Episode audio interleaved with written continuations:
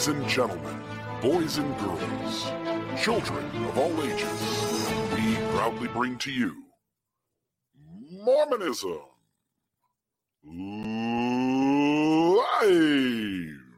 Shut up and sit down.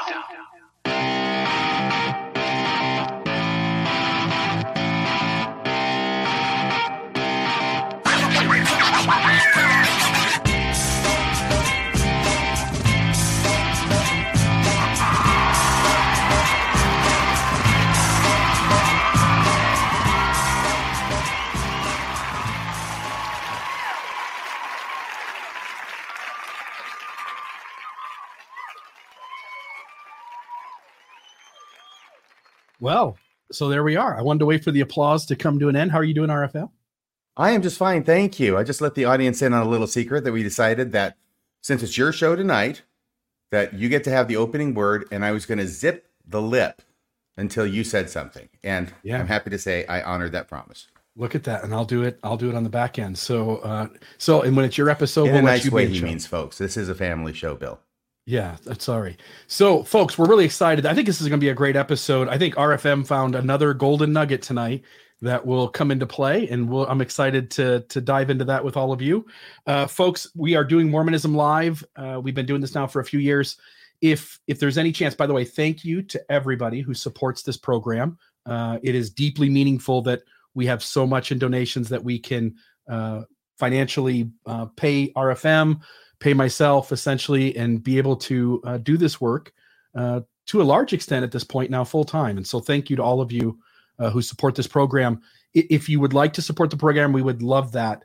Uh, we could certainly use more donations. And if you go to mormonismlive.org and click the donate button, uh, a five or ten dollar donation is great. If you could do five bucks a month or ten bucks a month, uh, that's we love recurring donations. Those are those are also very helpful to know kind of what's coming in the future. And uh, I think you're going to see, based on things like the episodes we've done in the past and tonight's episode, that I think these conversations are well worth our understanding of Mormonism and what it has been and what it is, and also to understand, uh, for the leaders to understand that we're going to, to some degree, hold them accountable by the things that they say. And I think that's a big deal as well. And so, RFM, anything from you before we jump into uh, tonight's episode? Yes, in a limited sense, we are upholding the highest standards of the press in holding and keeping leaders accountable for what they say and do. Yeah. Yeah. And you're going to see by tonight, uh, by the end of tonight, you're going to see that there are LDS leaders who continually seem to intentionally try to deceive you. And uh, we're going to lay it out really plainly. And I think that everybody watching will be able to draw those conclusions. And I thought this would be a fun episode too. This this conversation started because uh, I reached out to you maybe a week or so ago, a week and a half ago, uh, maybe it was even at the end of last week's episode, but said that I wanted to, for the first time in my life to read Lester Bush's article from, I think it's Dialogue. It is. And uh, I read that. You've read that. And uh, I, I'm quite impressed with all the ground that Lester Bush covers. And there were things that I, I knew, but there were a couple of things I didn't know. And we're going to show the documentation for those tonight. Uh, but I, I think Lester Bush created this moment where the church could sort of reflect on what it said in the past and choose a new path. And that path led to Spencer W. Kimball reading the Lester Bush article. His son said that he, you know, underlined spots and really read the whole thing intentionally, and that it led in a large degree to the change that came in 1978. And I think that is uh, monumental. It speaks volumes about the impact that those that are nuanced on the inside and those who have deconstructed and left on the outside, what influence we can have when we keep shining a light on the truth. Right. And for those of you who don't know, Lester Bush wrote this article that was published in Dialogue back in 1973, August, I believe was the month. And in it, he gives a historical analysis of the development of the priesthood ban. And it's a somewhat lengthy article, but he doesn't mince a lot of words. It's very packed with information. And what he does is he ends up showing that there is no revelatory basis for this. In fact, none is even claimed for this. So, um, after untethering the priesthood ban from the arguments that typically were made by members of the church and by leaders of the church, it left the door open for it to be overturned five years later. Yeah. And so I'm going to put the slideshow here up and uh, we can begin. So the first one, I'll let you kind of give these first few, uh, give us some context to them. But the first one I've got up here is Abraham chapter 1, uh, 22, 21 through 22 and 26 through 27. Right. And 27, I think, is the money verse in this. But this is from Abraham chapter 1, as you've already stated. It became canonized scripture in 1880. And it uh, starts with 21 like this Now, this king of Egypt was a descendant from the loins of Ham and was a partaker of the blood of the Canaanites by birth. From this descent sprang all the Egyptians, and thus the blood of the Canaanites was preserved in the land. Pharaoh, being a righteous man, it just skip to verse 26.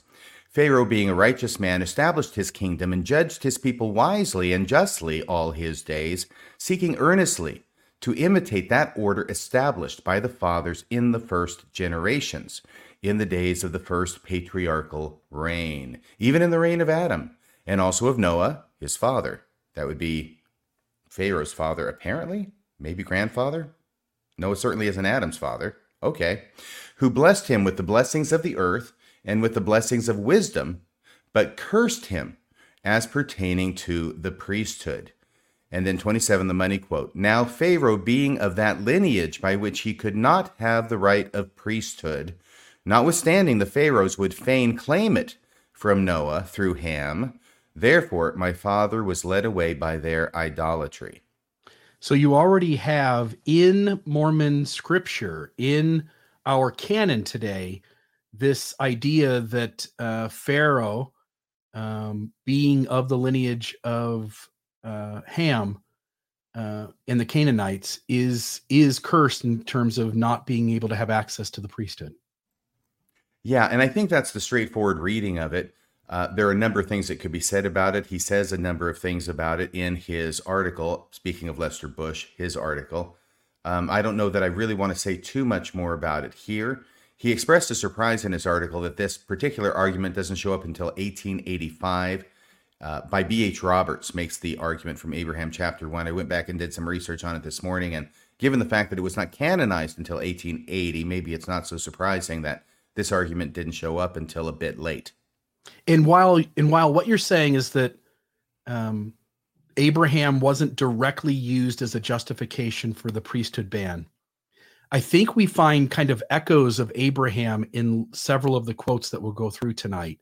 So I, I, they don't point to it directly, as you're saying, but there seems to be the same kind of justification that this is where it sort of comes from. Although we'll also see that it's sort of in the milieu at the time as well. Uh, folks outside the church are also seeing the African race as sort of cursed by God and and falling into some sort of that their color came from some sort of sin uh, of their lineage, I guess is what I would want to say. The next one you've got, oh, go ahead.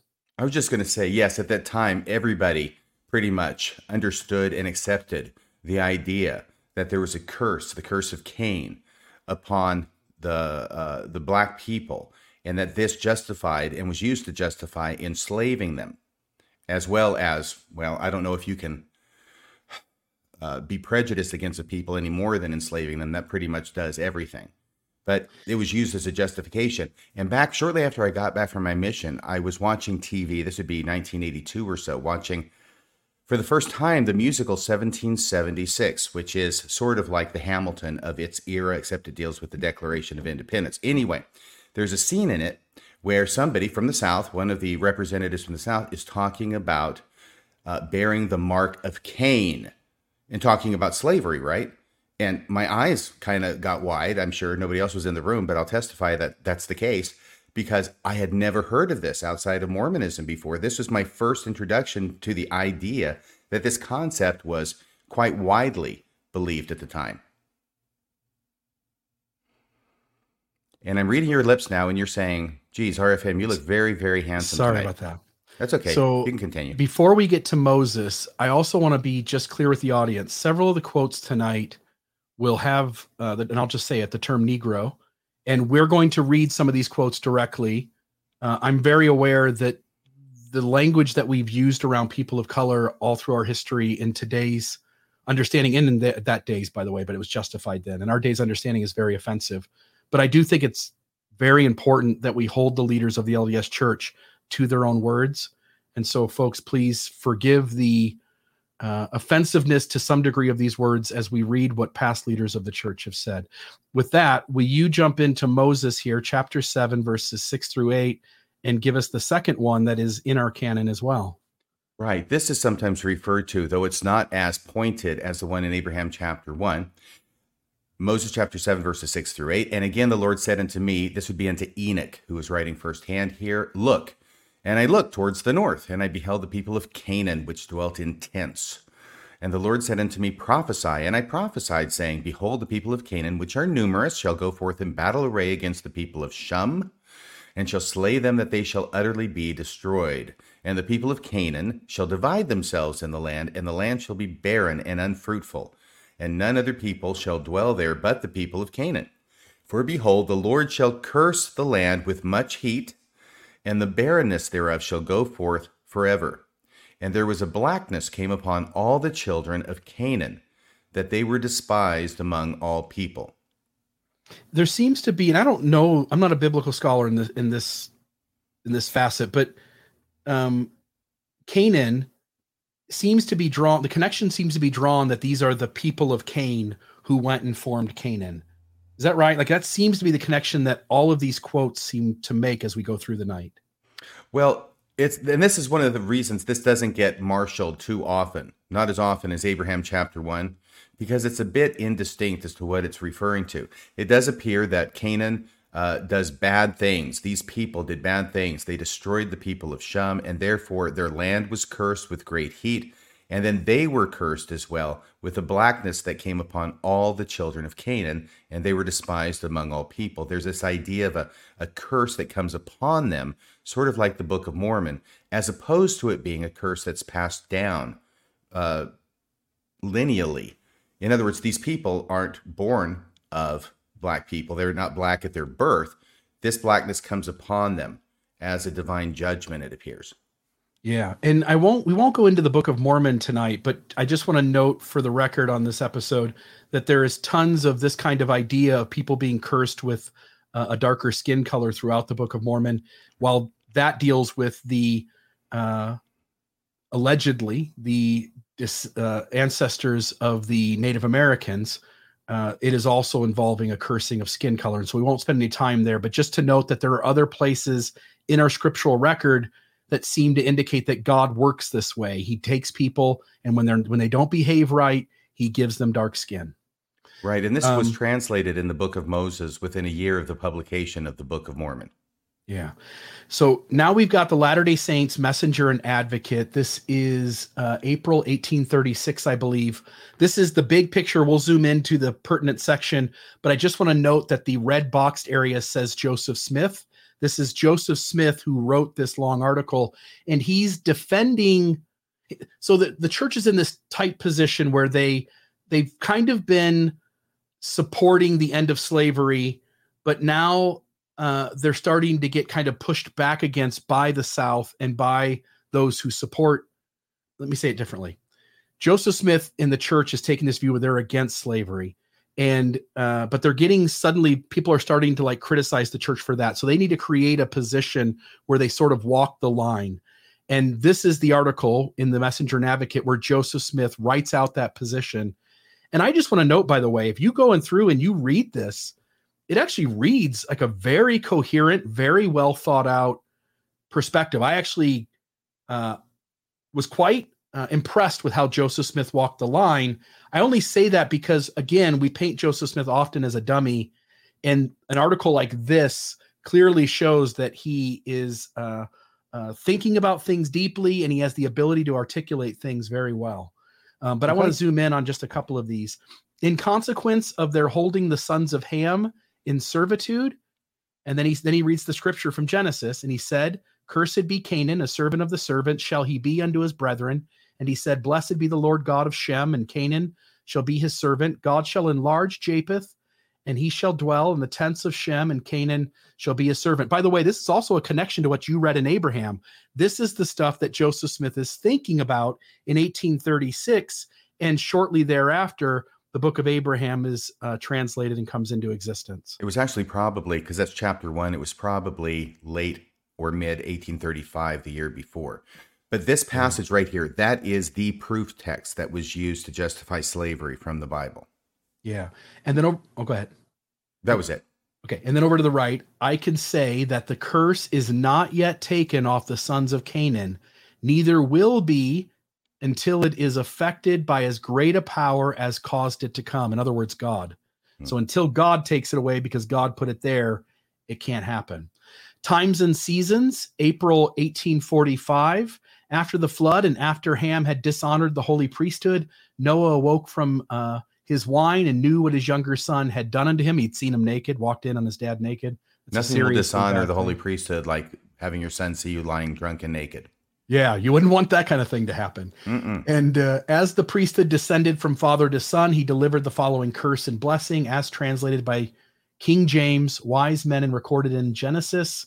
And behold, cursed be Canaan, a servant of the servants shall he be unto his brethren. So he, he goes into the same kind of line of thinking. But then the underlying part, the descendants of Ham, besides a black skin, which had ever been a curse that has followed an apostate of the holy priesthood, as well as black, a black heart, have been servants to both Shem and Japheth and the abolitionist, are trying to make void the curse of God, but it will require more power than man can possess to counteract the, de- the decrees of eternal wisdom. So, sort of the same line of reasoning uh, in that as well. Any thoughts there from you?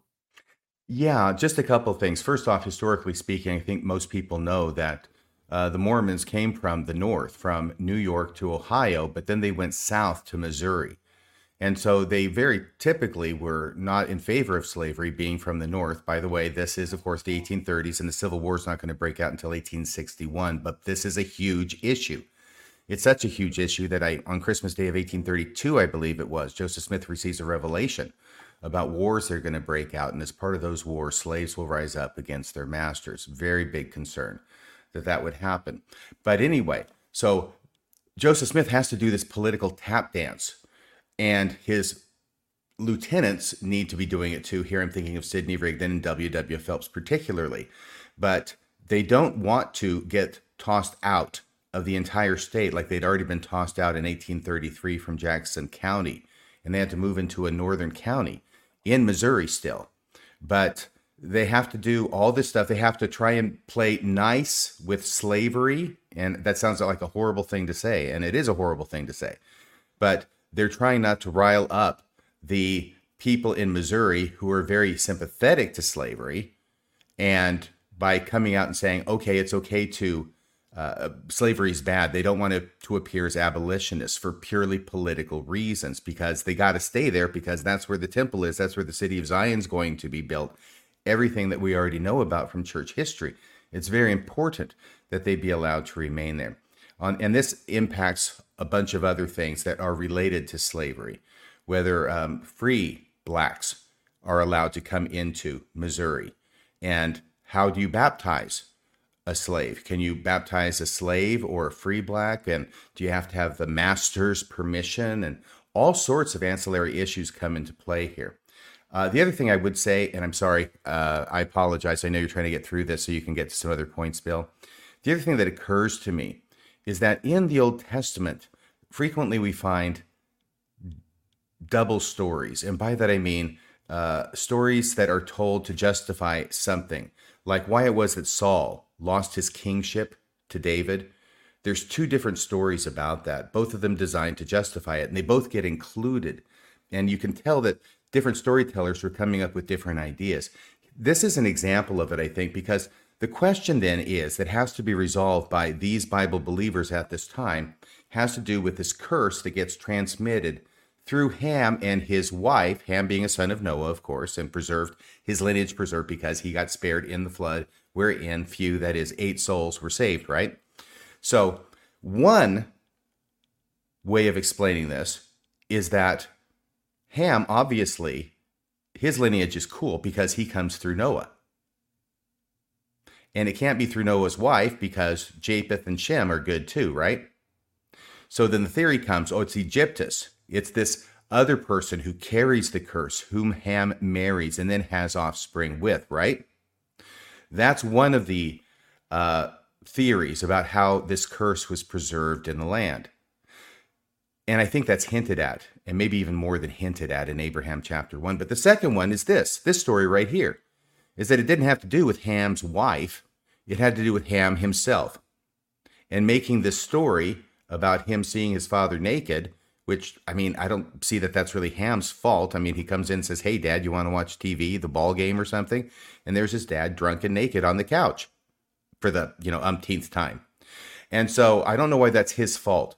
But this story then gets used and turned around in order to insert a reason for it. And the whole thing is that, yeah, he got cursed. Ham got cursed because of this. And therefore, his descendants were cursed because of Ham's action here. And it had nothing to do with his wife. Two completely different stories in order to account for this.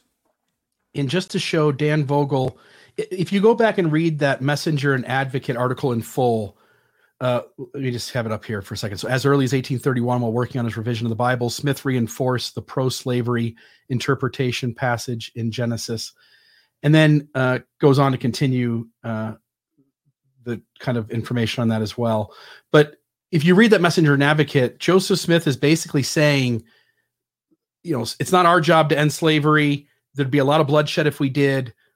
The South shouldn't tell the North what to do any more than the North should tell the South what to do and and so dan's right. Joseph at that point seems to take a sort of i'm not really for slavery but i'm not going to fight it and we should leave it alone and it'll take care of itself at some point.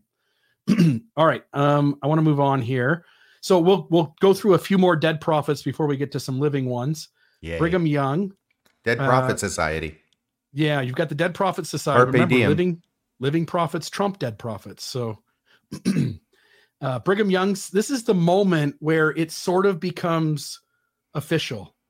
Brigham Young on January 6th of 1852 says any man having one drop of the seed of Cain in him cannot hold the priesthood. And if no other prophet ever spake it before, I will say it now in the name of Jesus Christ. That seems pretty official from a prophet.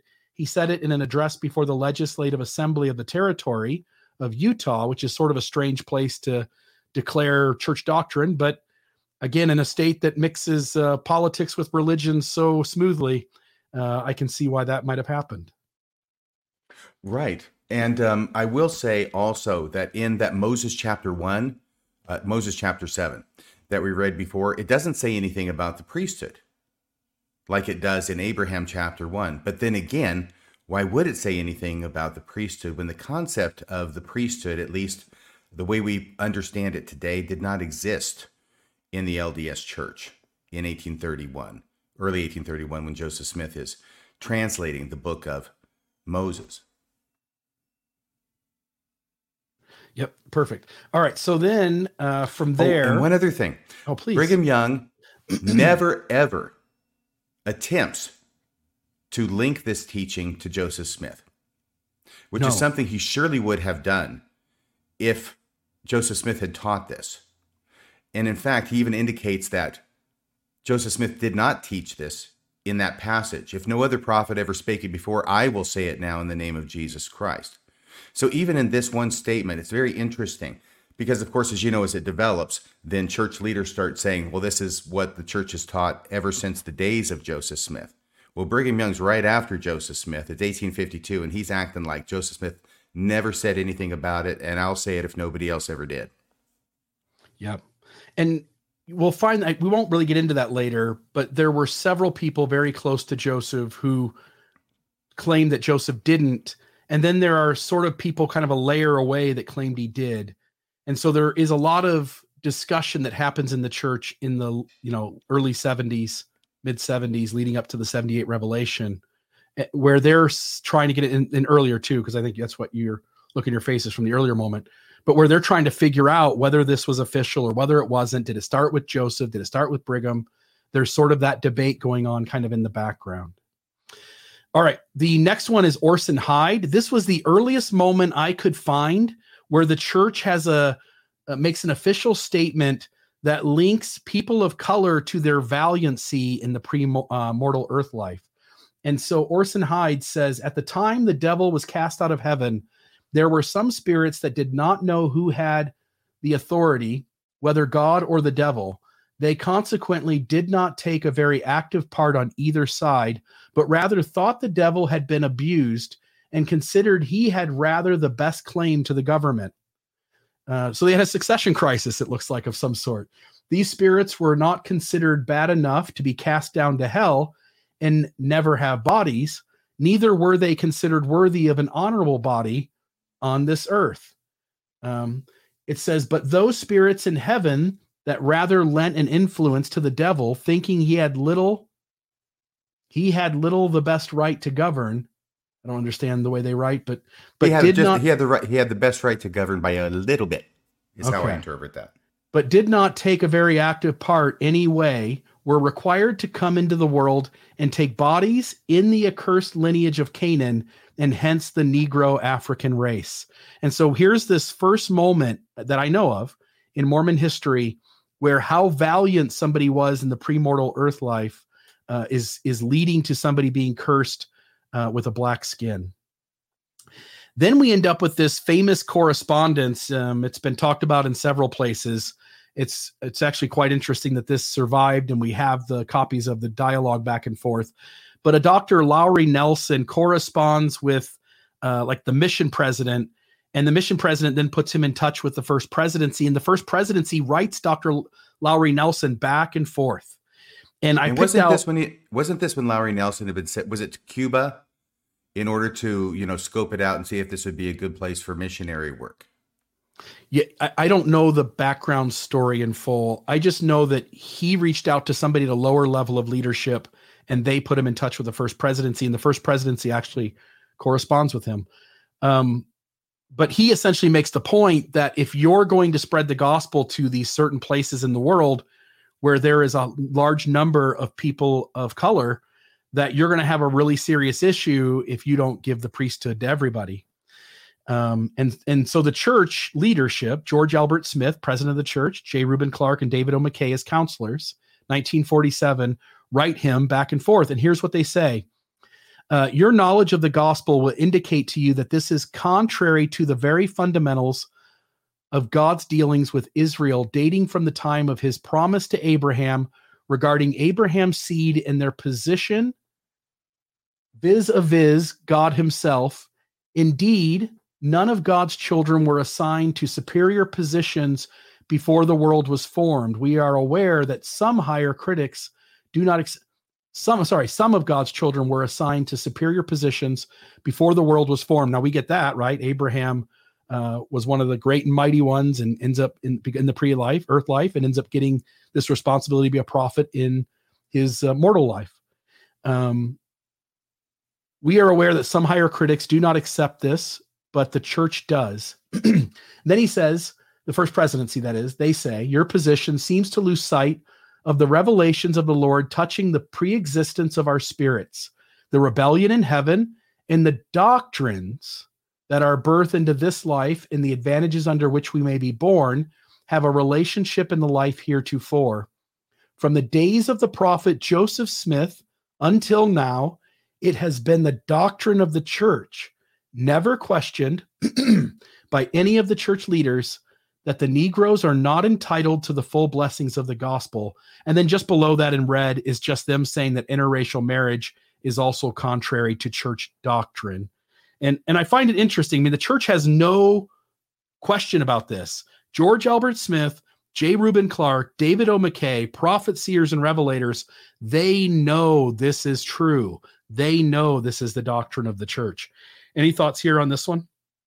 Two things. It's interesting that Larry Nelson, himself an active member of the church and apparently fairly well versed in Mormonism, is not aware of this doctrine, not aware of this policy. He may have heard about it, and that's why he's writing to check in with the mission president and then to the first presidency, because the mission president says, Don't ask me, ask them. And now it becomes uh, something that becomes more and more concrete. And I will give it as my opinion that this correspondence that the first presidency had with Lowry Nelson on the subject in 1947 directly led to the first presidency statement of 1949. Yeah, which we'll get to here in just a moment. I just want to note also tied to valiancy, President Harold B. Lee taught that handicapped people were were handicapped because they were less valiant in the pre-earth life. And I just want to know again, in modern Mormonism, there's probably still echoes of it. I don't know that it's formally taught anywhere, but in modern Mormonism, the idea is that the handicapped folks, those who are physically or mentally challenged and were born that way, they were the more valiant spirits in the pre-earth life. But that's not the way it always was. Um, it was taught that those who didn't ex- uh, express the same degree of faith in the premortal life were given certain disadvantages in this one, such as physical or mental limitations, such as color of skin. And I just want to note if I was sitting, if I had a handicapped child, 30 year old, bedridden, wheelchair bound, and I'm hearing the leadership of the church tell me that the reason my life is so uh, and I use this word carefully, but burdened with having to take care of my adult child is because they didn't do their part in the pre earth life. You're creating an environment where people have animosity and resentment towards the child, their their kid, because of a bullshit doctrine taught in a church that has no problem saying bullshit things. Well, this is the problem in being a Christian church that, of course, like most Christian churches do, they believe in a judgment day and they believe that to some extent or other, our eternal rewards are going to be based upon what we do in this life. And when you throw in the idea of a premortal existence, which is not common among Christians, but is certainly uh, a doctrine in Mormonism, then the stage is set and you look around you at people who are born in different circumstances, some more favorable, some less favorable, and it is ineluctable. It was only a matter of time. If Orson Hyde hadn't come up with it, somebody would have.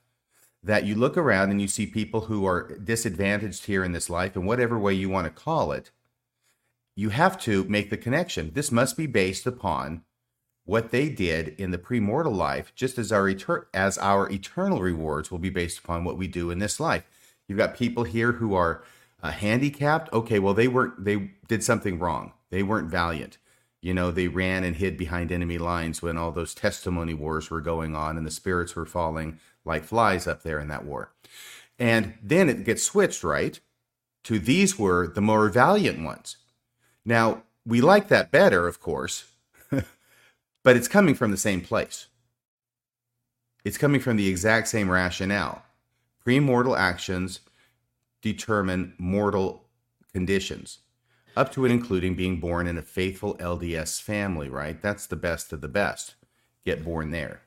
Yeah, and and it also reconciles the idea that we're that man is punished for his own sins and not Adam's transgression. And so when you see different stations in life by two different human beings, it's the easy way to reconcile why that would be from a just and fair God. Um, so yeah, I think it's a way to reconcile kind of these uh, these loose ends in Mormon theology.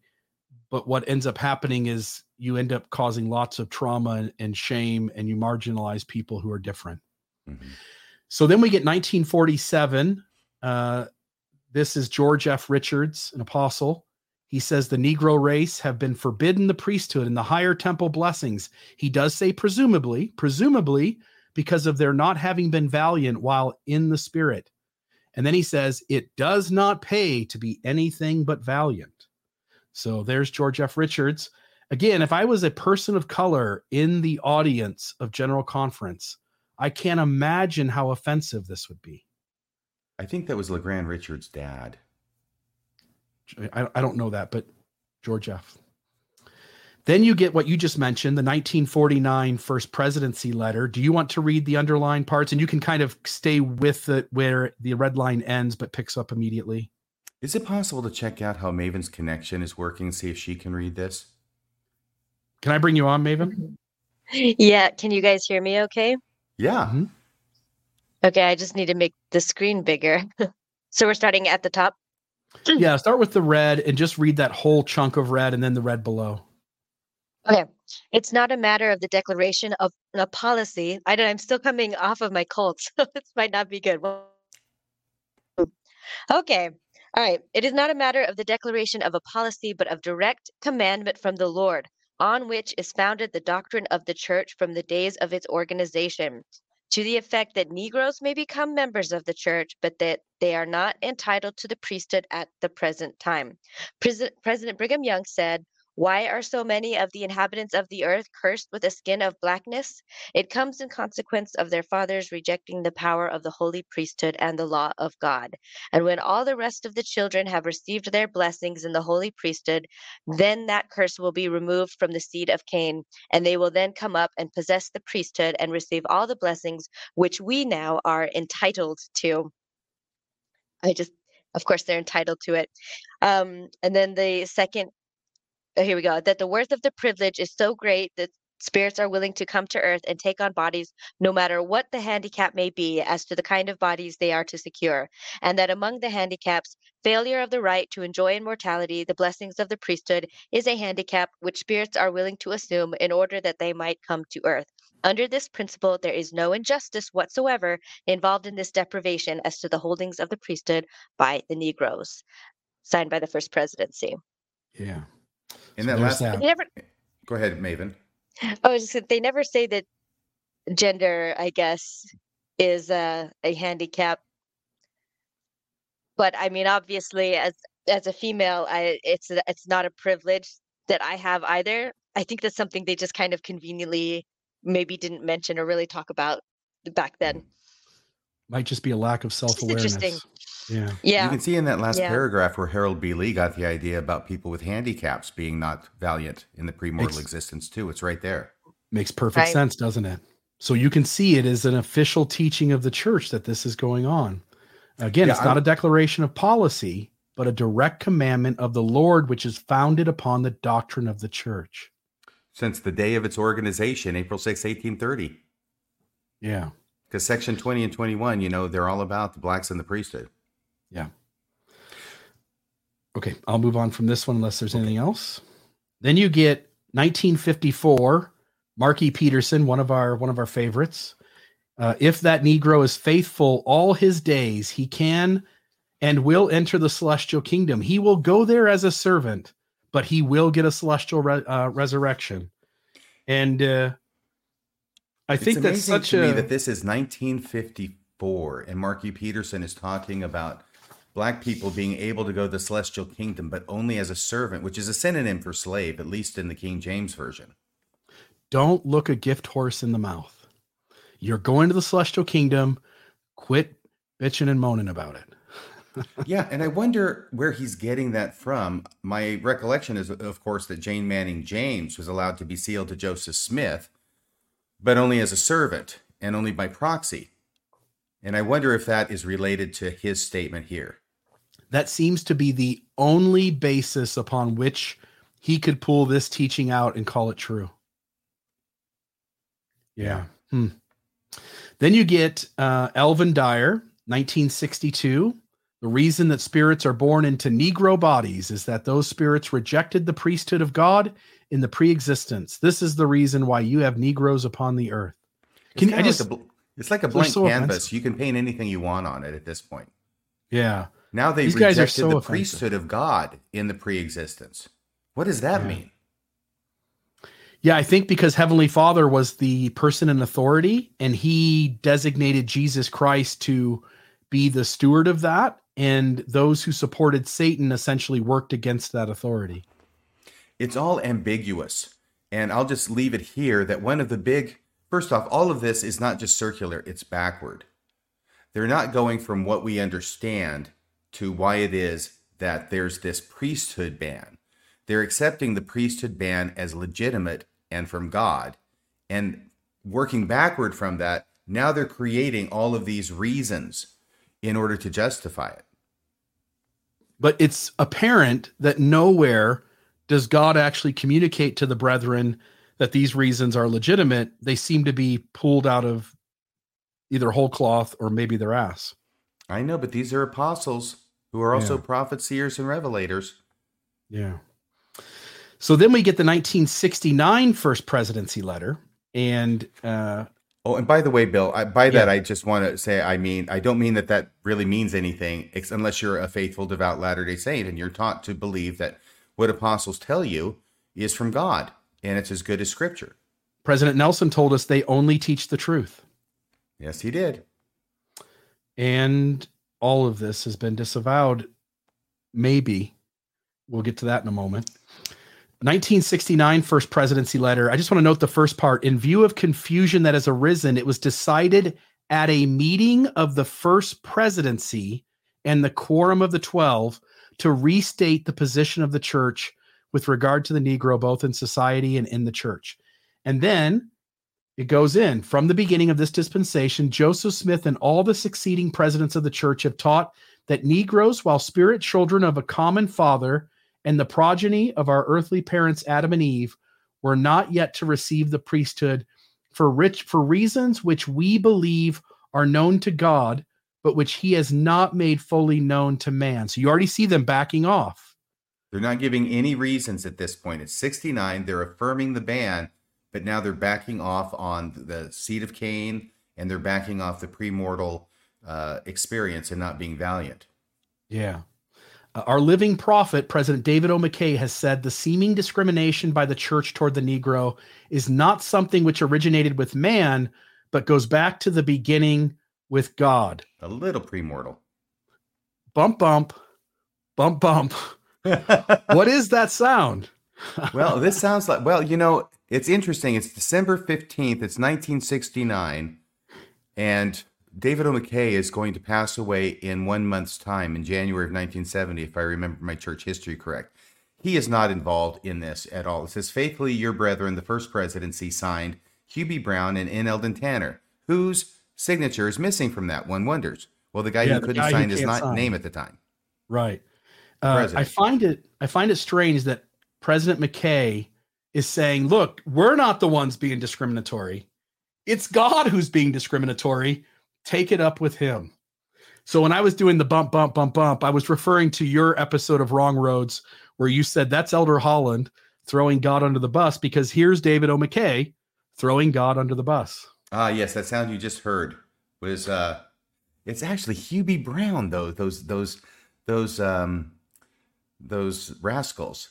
Uh, It Hugh B. is. Brown and N. Eldon Tanner giving a first presidency letter not signed by the president of the church. Now we understand why he could not sign it. And yes, there was a lot of confusion that was going on because of Hugh B. Brown and things that he was saying and being quoted as saying uh, in the press around this time. We won't go into that. But yeah, there's no signature of M- President McKay here. So they're going to quote him. Oh, oh, oh.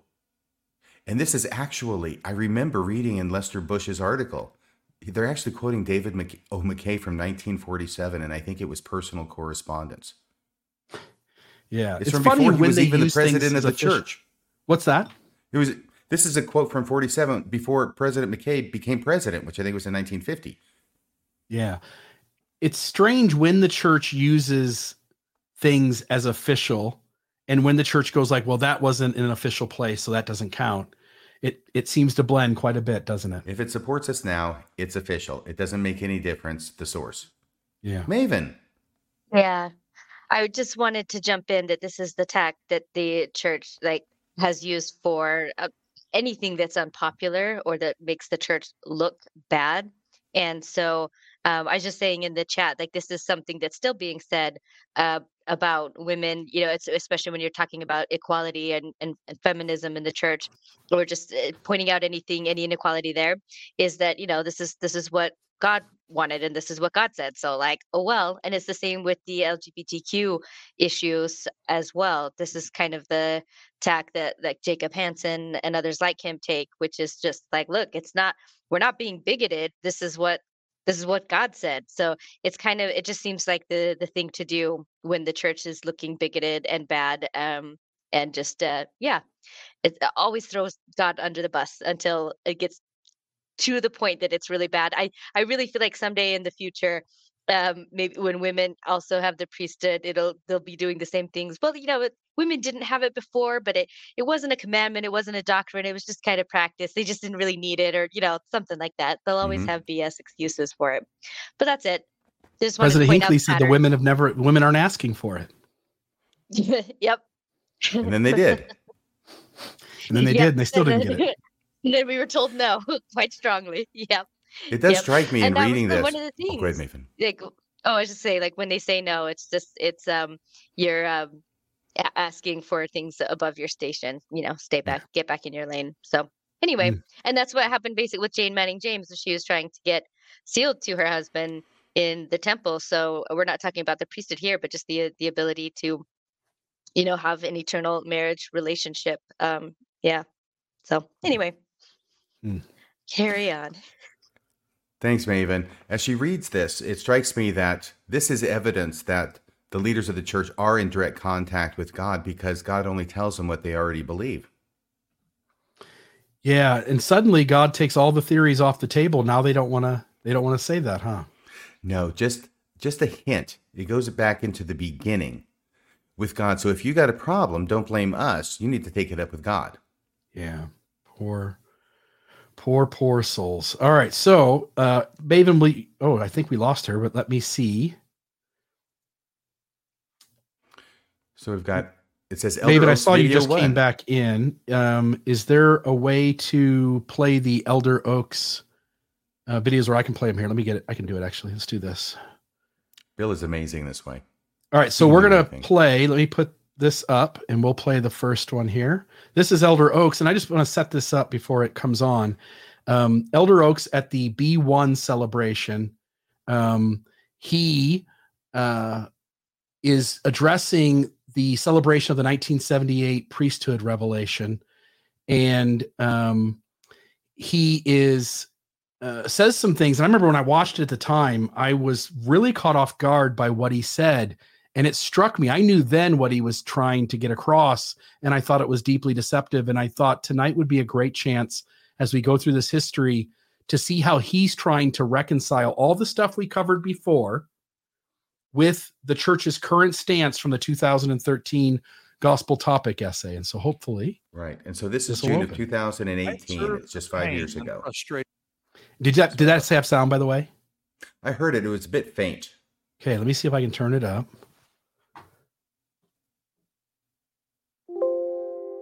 Mm, I think that's as loud as I'm going to be able to make it. So here we go. I observed the pain and frustration experienced by those who suffered these restrictions and those who criticized the restrictions and sought for reasons.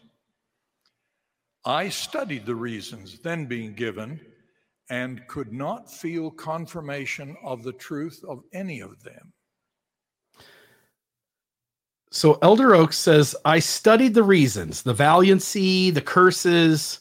I studied the reasons then being given and could not feel the confirmation of the truth of any any of them. And it strikes me, RFM, that Elder Oaks at the time was just a lay member of the church. He wasn't uh, an apostle. He wasn't uh, in the first presidency. What he's saying is that he knew better than all of the men that were, because all 15 of those men had testified that this was the doctrine of the church and given via commandment of God.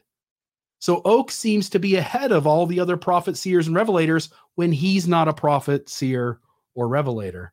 Hmm. That's really an interesting observation you have there. This is why I love talking about things with you, Bill, because you have these insights that totally escape me. And this is one of them. This is a good example of one. I would have looked at this and said, yeah, this is the way he's presenting it now. But these reasons were being given by the people that you've already quoted, including Joseph Fielding Smith, including Bruce R. McConkie, the scriptorians of the church, the people who more than any other single person spoke the doctrine of the church. And what he's saying is, I was smarter than all of them. I knew way in advance that these reasons that were being given by them were not from God. They I couldn't get a spiritual confirmation of them. So I understood that uh, those were not necessarily true. And yet, he'll go on to say a few other things, won't he, Bill? Yeah. Because what do you do Um, with this knowledge when you pray to God for confirmation of the reasons being given and you got nothing? What do you do with that? Yeah, and and what does it matter that a lay member of the church who later becomes a leader didn't have a testimony of the thing that everyone in the church almost and all of the leadership had? If we go back in time from Brigham Brigham Young, when we go to the very beginning of this podcast episode, and all the documentation we put up on the screen from Brigham Young on through to the 1978 revelation, all the first presidency and the quorum of the 12 generation after generation after generation for 125 years practically knew that this was the doctrine of the church and some lay member that is works in law named uh, Dallin Oaks he's sure like like Lester Bush he's sure this isn't true like the Udall family in politics they knew it wasn't true so there's a handful of people Elder Oaks is in this far minority of people who is running counter to the brethren. It seems strange to me that by telling you what he by telling you that he didn't get a confirmation of the truth of those theories, he is in effect telling you that you can't trust any of the leaders' confirmation about doctrines prior to him. See, that is the point that now you've reiterated, and it's such a good point. And I don't want it to be lost because I look at this and I see President Oaks pandering to the audience. It's 2018. This is history. Everybody who is involved in it has since gone the way of all flesh, and now he can present himself as the enlightened one. He understood, he knew what the truth was. And yet he'll go on to say, But I went along with it anyway. So again, I, I know I'm reiterating, kind of kicking a dead horse here, but uh, maybe not so much this one, but it seems to show that Alvin Dyer didn't understand what truth was. Seems to indicate that Marky Peterson doesn't understand what truth is. Seems to indicate that the first presidency in 1949 didn't know what truth was. They weren't able to Including David. O. McKay. He is a big name in Mormon history leadership. Yeah. Um, George F. Richards, an apostle in 1947, seems unable to discern truth. Harold B. Lee seems unable to discern truth. George Albert Smith, J. Reuben Clark, and David O. McKay seem unable to discern truth. Orson Hyde seems unable to discern truth. Brigham Young seems unable to discern truth. Maybe we'll get to a quote here that I think I think Dallin Oaks is trying to split hairs. But it seems as though all of the leaders of the church prior to 1978 were unable to tell the truth between doctrine and error. Yeah, and that sound you just heard over and over again was all prior church leaders being thrown under the bus by Dallin Oaks. Yeah. Okay, so now let's go to the uh to the next one here. Let me and this But will he's play just the getting full warmed up. He's just Yeah, getting this will warmed play up because pretty soon he's going to throw God under the bus too. He is. Um, this is the longer version. This plays what we already heard, but it gives context to what he says immediately following. I observed the pain and frustration experienced by those who suffered these restrictions and those who criticized the restrictions and sought for reasons. I studied the reasons then being given and could not feel confirmation of the truth of any of them. As part of my prayerful study, I learned that in general, the Lord rarely gives reasons for the commandments and directions he gives to his servants. So, what he's saying there, if I, I don't know, if there's any other way to interpret this. He seems to be saying that the ban itself is from God. It's the commandments and directions that he gives to his children. But the theories, the Lord rarely gives reasons for those commandments and directions. So he seems to be telling the entire church that the church's formal position on the priesthood ban is that God actually did, in some way, curse people of color and prohibited them from having the priesthood until 1978. And that only the theories of valiancy and and and a connection to Cain and Ham. Those are the things that we're disavowing. And hence it really reduces sort of the message of that gospel topic essay once you understand that the church is holding to a position where they don't quite give up the thing that everyone thought they did. Mm, right. And he'll be more even more explicit than this at other points in his talk. But the basic thrust of what he's saying is is that past church leaders and presidents got it completely wrong when it came to the reasons for the ban, but they were totally spot on with the ban itself. You can trust that. You can take yeah. that to the bank, Bill Reel. Yeah, yeah. So there's that, and then let's uh let's play the next one. And this one I thought was interesting because this leads right into some of the thoughts that you uh that you came up with. So let me let me put it up on the screen here. I determined to be loyal to our prophetic leaders and to pray, as promised from the beginning of these restrictions, that the day would come when all would enjoy the blessings of priesthood and temple. And actually, this is the one just before. Um, so, in this one, and I've seen this happen about a half dozen times in the last 10 years, where the church points to a prophecy given by Brigham Young, where Brigham says there will be a moment in time in the future where people of color who were cursed, according to the priesthood, will be able to then receive the priesthood. And all of the church leaders, and Elder Oaks right here, all the church leaders get up and celebrate it like it's a fulfilled prophecy. Brigham Young promised someday that they would get the priesthood, and they have it. And now we have a fulfilled prophecy by Brigham Young but what the church does is it includes this prophecy with lots of ellipses. And I think it's interesting when we actually look at the prophecy itself. So, for instance, in the ensign, look at how they word this. That time will come when they, black members of the church, will come and have the privilege of all. We have the privilege and more. But then when you read the whole context of this, until the lost of the posterity of Abel have received the priesthood, until the redemption of the oh, earth. Until the last. Oh, sorry, until the last sorry. of the posterity yeah. of Abel have received the priesthood. So until all the Caucasians have received the priesthood. And then until the redemption of the earth. So this is after the millennium when the when the earth becomes a sea of glass, becomes its own seer stone essentially, and the earth is redeemed for, uh, in its paradisical glory, right? Paradisiacal. Yeah. And Abel, and, I think, is A B E L, but why quibble? Yeah. And then it says, until the residue of the posterity of Michael. So here we have some Adam God, posterity of Michael and his wife receive the blessings. They are the true eternal principles the Lord Almighty has ordained, and who can help it? Men cannot. That time will come when they will have the privilege of all who we have the privilege of and more. So they always reduce the prophecy to something that can be sort of self fulfilling, but really by them giving the priesthood in 78 instead of waiting until after the resurrection and the earth is changed, they actually caused the prophecy to be a failed prophecy. Yeah, Ryan asks So the second coming happened in 1978. No, Ryan. Actually, the end of the millennium happened in 1978.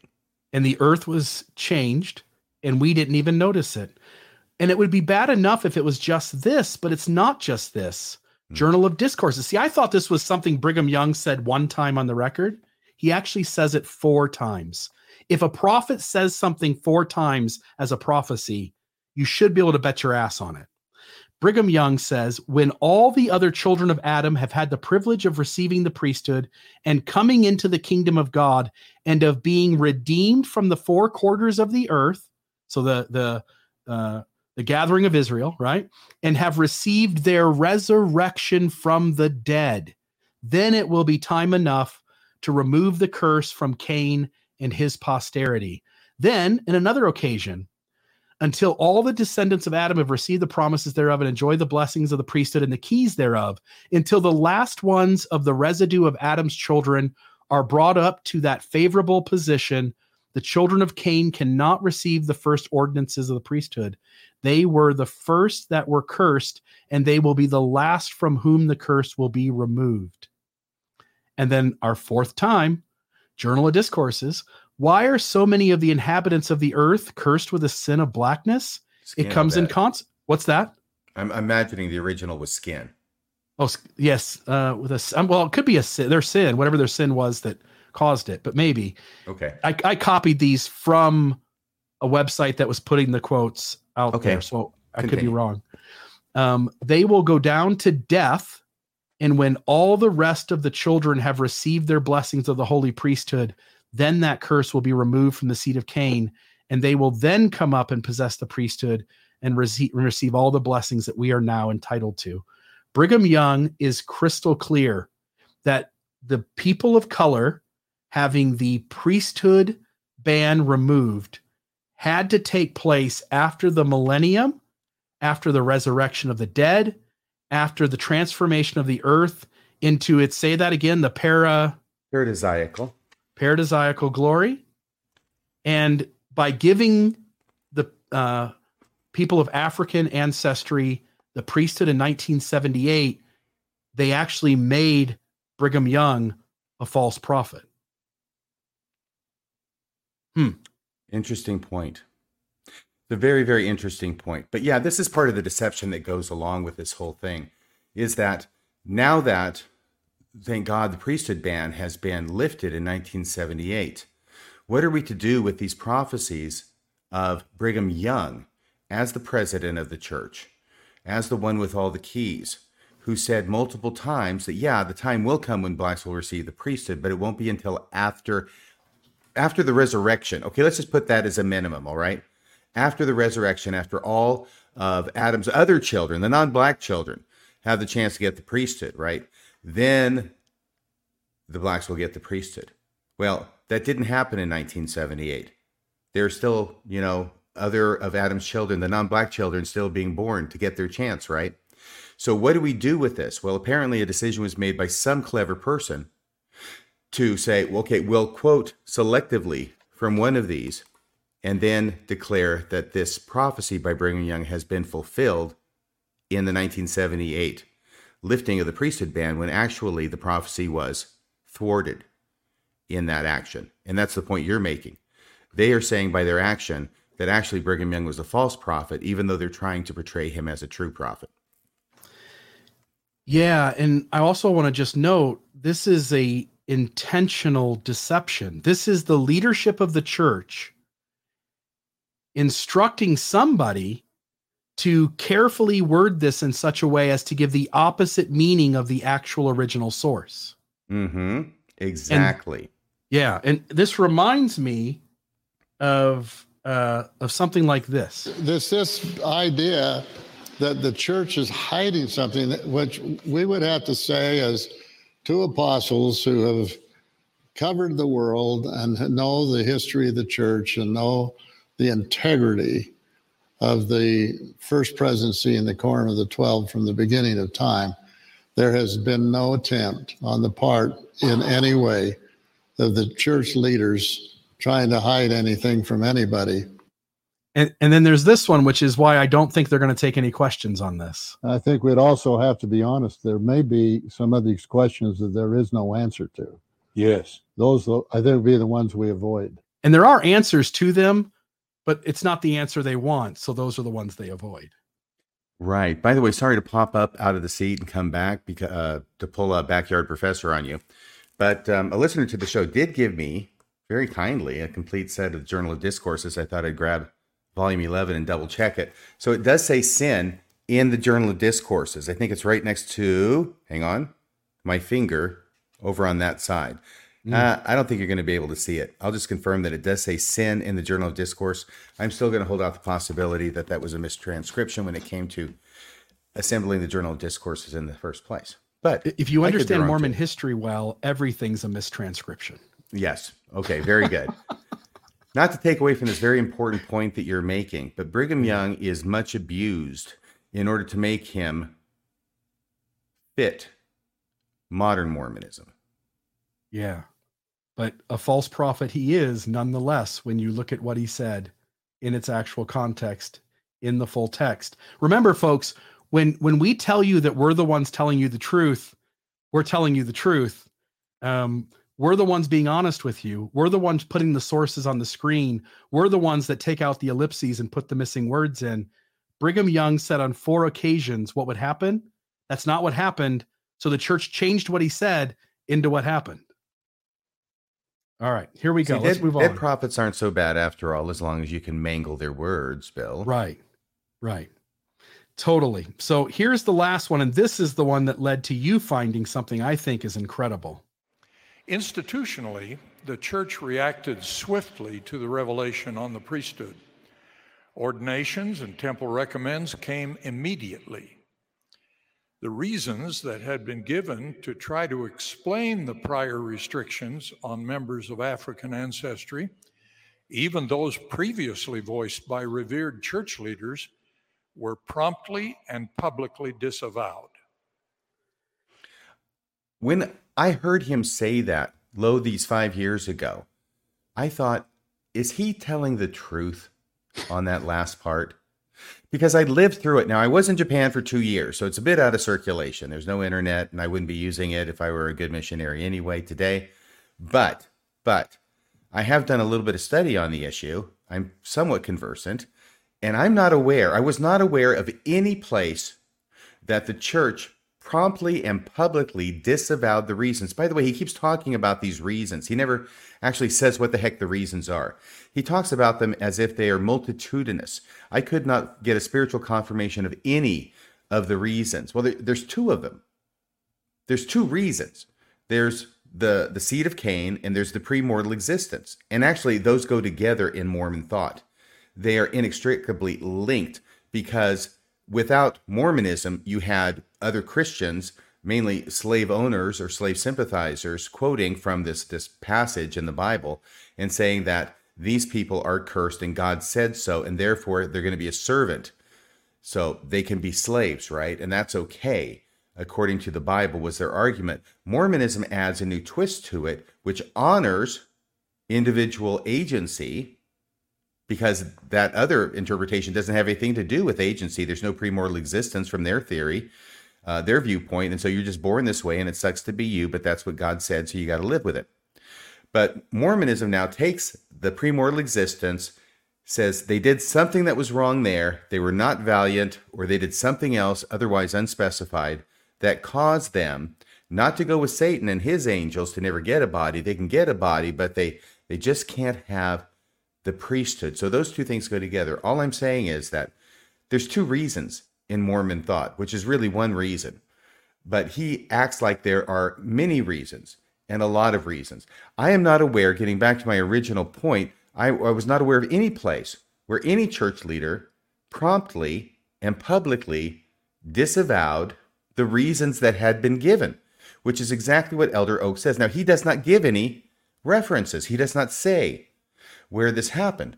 And so the obvious place to look is in the famous talk that Bruce R. McConkie gave a couple of months later in August 1978, which I think was to the CES, the Church Educational System, in August. And that's usually when these are held. And I believe this is where he gave his talk. This is the one where he says, Forget everything that I ever said, forget everything that Brigham Young ever said. New light, new knowledge has come into the world, and we need to get in line with it. That talk. Did you want to say anything about that first spell? I want to note something here, and then we'll put that up on the screen. But I, I just want to reiterate something you said because I think it's important. There are these two theories, uh, Cain and Ham, and valiancy uh, in the pre-earth life. But think I try to think of it this way: that the mortal tabernacle of flesh from Cain or Ham forward was given a skin of darkness. The spirits that are sent into those mortal tabernacles that have a skin of darkness are those who were less valiant in the pre-earth life. Right. Yeah. So you can keep So- track of them Right. and say, No priesthood for you. Yep.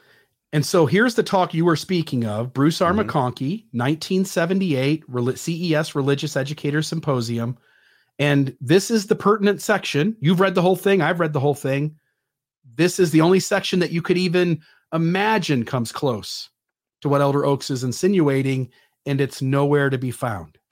Right. You know, I wanted to go back and read this talk, and I did so last night in preparation for tonight's show, because this is the obvious talk that he would be referring to You know, he doesn't tell us what he's referring to. Now, in Bruce R. McConkie's talk, he talks about we have already called a black elder to go to uh, a mission in Florida and a black sister to go to some other mission. So, yeah, promptly, yeah, priesthood, definitely callings, even for black sisters, who, by the way, could not go on missions prior to 1978. It wasn't an issue of priesthood, but it was an issue of missionaries have to go to the temple to get their endowment of power prior to going on their mission. Sister missionaries, though they're sisters and would not be holding the priesthood, if they're black, could not go to the temple. Therefore, they could not serve missions for the church. So it would be the first black sister missionary was called, and he talks about that. Uh, Bruce R. McConkie does in August of 1978. So that much I could see Elder Oaks deriving from this talk that there was prompt action, at least in those regards. Um, once again, President Oaks is not part of this. He's president of BYU at the time, as he makes a point of saying in his address, right? In 1978. So he's not part of these decisions. He's not part of this. He doesn't know from the internal workings what's going on. So this is the best that I can come up with. And once again, it should not be obligatory on me to go and look for the sources that President Oaks is not citing in his talk. But this is as close as I can come. If anybody else knows of some other place where the church, in an official capacity, did come out and uh, discount or disavow those reasons the curse of Cain or the premortal neutrality and the war in heaven. If they did that, please let me know because I've tried to find it. Uh, obviously, there would be a lot of material to go through in order to find it. I haven't found it. This is as close as it comes. And now you've got um, Elder McConkie saying that much. But like I said last night, I wanted to do due diligence and make sure I knew what the heck was in his talk before I came and made this statement that I'm going to make and that you've already made, Bill. So I read it last night and then I read it again just to be sure. And I will say with some degree of confidence that nowhere in Bruce R. McConkie's talk does he even mention the reasons that were given for the priesthood ban, much less disavow them. And and I'm going to just lead a segue into the next piece. We actually can know with some certainty that Bruce R. McConkie isn't disavowing the theories because because 2 years later in April General Conference of 1980 he repeats it. He repeats the seed of Cain argument. Now, he's not saying that the seed of Cain prevents black people from having the priesthood anymore. What he's saying is, hey, guess what? The seed of Cain can now hold the priesthood. Yay, this is great stuff. Right. But it is great stuff, but he's still talking about the seed of Cain. So he's still promoting that same reason for why it was that black people could not hold the priesthood up until 1978. And we actually have that video clip, don't we? By the way, it's bracketed. What he's doing is he's giving a talk about the church and how great it is and how all these different wonderful things about it. Now he's looking to the future and he's going to talk about what I just told you he's going to talk about. But before that, he'll talk about temples. And after that, he'll talk about something else. We wanted to play it with a fuller clip. It's about a minute long. It's not that long. But just to let you know that we're playing it for context to give the one before it and the one after it, but the one in the middle, and you'll know it when you hear it, is the one that we're aiming at tonight. We see temples in great numbers dotting the earth, so that those of every nation and kindred and tongue and people can receive the fullness of the ordinances of the house of the Lord, and can qualify to live and reign as kings and priests on earth a thousand years. We see the seed of Cain, long denied that priestly power which makes men rulers over many kingdoms, rise up and bless Abraham as their father. So we can know that Bruce R. McConkie wasn't disavowing the theories in 1978 because he was repeating them in 1980. Bingo. Yeah, you can take the racism out of Mormonism, but it's harder to take the racism out of the Mormons. the seed of Cain, you know, thank God they get to get the priesthood now. They're still the seed of Cain, though. So yeah. not only is the church and by that, I'm just talking about the ones I can find, all right? And I think this was amazing that I even found this. And this was some months ago I found it. I can't even remember. But I was able to refind it. So not only is the church, at least from what I can find, its leaders, Bruce R. McConkie, who was the guy, He was the scriptorian who bestrode the earth like a colossus, and everybody paid attention to him. He wrote all the books, including a book called Mormon Doctrine, and he's still with us late and soon in the Bible Dictionary and in the headings to all the different chapters in the standard works. But he said, Yep, seed of Cain, still alive and well. We still believe that. And it's great that the seed of Cain can hold the priesthood now. But of course, in order to say that, he has to still perpetuate the idea of the seed of Cain. And that they couldn't hold it before. Right. And I don't know that anybody ever actually said it. Um, maybe they did. It seems like it would be an obvious thing to say is that, well, all those spirits in the premortal existence who got consigned to not having the priesthood and coming through this line, they all got born apparently and maybe died by 1978. 1978, the last of those guys passes away, and boom, now the field is clear and black people can hold the priesthood again. Or for once. Yeah. So when Elder Oaks says that they were that those theories were promptly and publicly disavowed, just like where he took Brigham Young's words and twisted them to say something they didn't, he seems to be taking Bruce R. McConkie's words and twisting them into something they weren't. And it also then adds one more person to our list. Bruce R. McConkie also seemed unable to discern truth, also seemed unable to know what God's will was, also seems to have failed at being a prophet, seer, and revelator in uh, being the voice of the Lord to us. Uh, and so Elder Oaks is throwing everybody under the bus tonight. Um, I think that I think that that is not a correct statement on his part. Uh, Elder Oaks, if you've got something that you were referring to that I don't know about, please reach out. You can email me at radiofreemormon1, that's the number one, at gmail.com. I'd be happy to look at it and present it on the show if I'm in error on this, and I would like to be correct.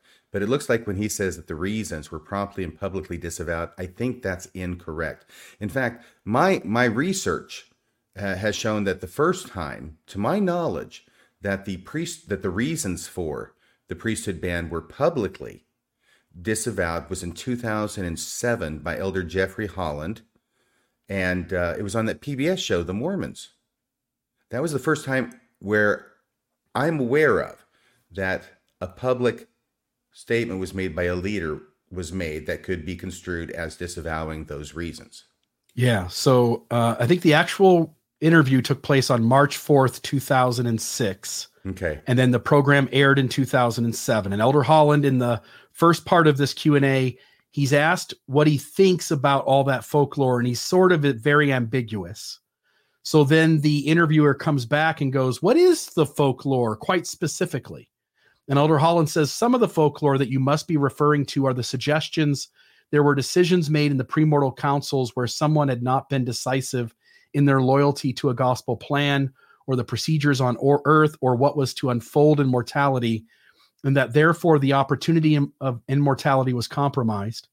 It was something to do with the premortal councils. That's the part I must I'm sorry, that's the part that, let me start over. It was something to do with the premortal councils.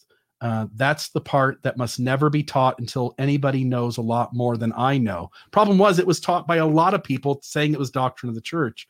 We just don't know, Elder Holland says, in the historical context of the time, why it was practiced. So he also seems to be indicating that the ban itself is still from God. We just don't know in the historical context of the time why it was done. Right. And he tries to as gently as he can throw the prior leaders under the bus. But in that part in between the two highlighted sections where he says, I really don't know a lot of the details of those. B.S. Elder Holland. Of course, you know the details of those. I know the details of those. Bill Reel knows the details of those. You're older than both of us, or I should say, you're older than either of us. And he's of no course, dodo. He's gone to a good school. He's read some good books. Yes, and of course he knows the details of these just as well as we do. And he's playing dumb, playing dumb all over the place and, you know, his usual shtick.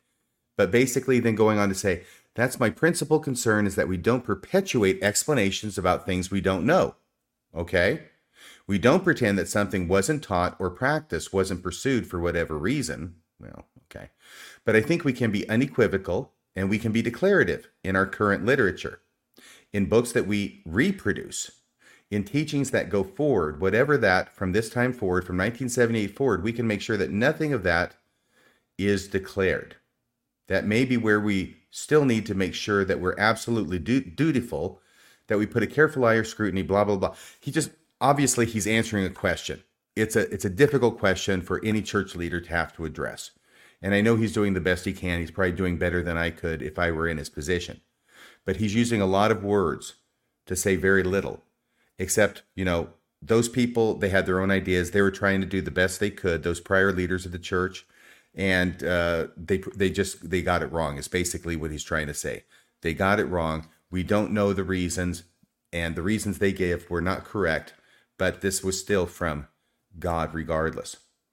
If elder oaks and elder holland and all of the modern church leaders since 2000 and say 6 or since 2013 with the gospel topic essay, if they don't know the reasons, how do they know that the reasons that were given by past prophets, seers, and revelators aren't true? Like, how do they know those theories aren't? Like, if those men knew by the power of the Holy Ghost that they were true, and they're the official servants of the Lord as leaders of the church, and nobody's received a revelation that says those theories aren't true. We just created a gospel topic essay and have Elder Holland talking to PBS. Then how do these leaders know that those leaders were wrong? Other than it's convenient. Well, I think it is possible uh, to know that certain answers are wrong without knowing what the correct answer is. As a general, but that would have to come by a revelation as well especially since it's in our theology in Abraham, Moses, the Book of Mormon, and well, Brigham Young said seemed to be speaking as a prophet on at least some sort when he said it in 1852. Well, just pushing back mildly, if there's something weird or some sound in your house in the middle of the night, and a potential explanation is that it's aliens who've landed and come in looking for M and M's, or actually Reese's Pieces. M and M's missed out on that one. Yeah. They did, didn't they? It would be possible to conclude that that explanation was wrong without knowing what the real answer is. Yeah, but this situation seems entirely different. It seems like this got so uncomfortable that they chose to take a different position, but don't really give any reason for how they got there. Right. And so I will say that Elder Holland, 2006, the interview happens. It's broadcast in 2007. But this made such a minor impact. By the way, it's not in general conference. It's never been mentioned in general conference, any mm-hmm. disavowals to my knowledge. Never mentioned in any public setting by a church leader. This is as close as it gets. And this is going to be broadcast in 2007, which is 29 years after the ban was lifted in 1978 and 29 years after President Oaks told us that the reasons for the ban were promptly disavowed and publicly, promptly and publicly disavowed. And the reason I think this made such a little ripple, what Elder Holland said in 2007, is because no less a professor at BYU than Randy Bott apparently did not get the memo as of 2012. Yeah. Tell us what happened there, my friend. Well, there's a this Mormon guy who was running for president, and so there was this Mormon moment going on, and um, we are the Mormons. Yeah, absolutely. We got this whole campaign going on, and Mitt Romney is, you know, gaining steam, and everybody's wondering about this Mormon connection. And uh, reporters are trying to find out what's going on, and they they keep uh, running into church PR people who aren't going to tell them diddly, and they keep being focused back to them. And everybody who works at BYU, I think the memo went out or something saying, look, don't talk to reporters, just refer them back to headquarters so that we can give them the unreal scoop. But Randy Bott, once again, not getting the memo, was approached by a reporter. Uh, was this the the Post? Maybe it was the Times. Anyway, it was a big newspaper and it became a big story. Because what Randy Bott, Professor Bott, does in 2012 is he sits down and he talks with him and he tells him the real story on why it is the church taught that blacks could not hold the priesthood prior to 1978. And it came across even cringier than a lot of other people have put it. But what he was telling was the truth as he understood it, and it was the truth as the church taught it. And um, did you want to read this, Bill? Is this from the article? I don't necessarily have a need to read it. Just I think just noting what happened that that he had nothing to go on but the but the teachings up to his present moment, which is that people of color were cursed. And he's only doing what a good Mormon does, which is being bold with the truth Yeah. and telling people whether you like it or not, I'm sorry, but this is what God has done. And Right, then and- he has to pay the price for it. and a BYU professor who is extremely faithful. He's a religion professor and he's teaching these classes to the the young uh, BYU students all the time. If he had, if there had been a public statement by the brethren disavowing the prior theories, then Randy Bott would not have been teaching those prior theories. I'm I'm virtually sure of it. If that had been done, he would never have said this. But the little statement that's made by Elder Holland several years before in a PBS two part special was not sufficient to clue Randy Bott in. So what he says is, and I think this is significant, I'll try and read it quickly. Is that okay, Bill? Please. So this is from the reporter, and this is what got published, and this is what scrambled the church. Because damn it, this professor talked to the press and he told them the truth. And nothing pisses off Mormon leadership like a member telling the truth. so they went to DEF CON 1. But here's what he said, and this is why they went to DEF CON 1. According to Mormon scriptures, this is the reporter, obviously, the descendants of Cain who killed his brother Abel were black. One of Cain's descendants was Egyptus, a woman Mormons believe was the namesake of e- Egypt. She married Ham. See, there's that theory. She married Ham, whose descendants were themselves cursed and, in the view of many Mormons, barred from the priesthood by his father Noah.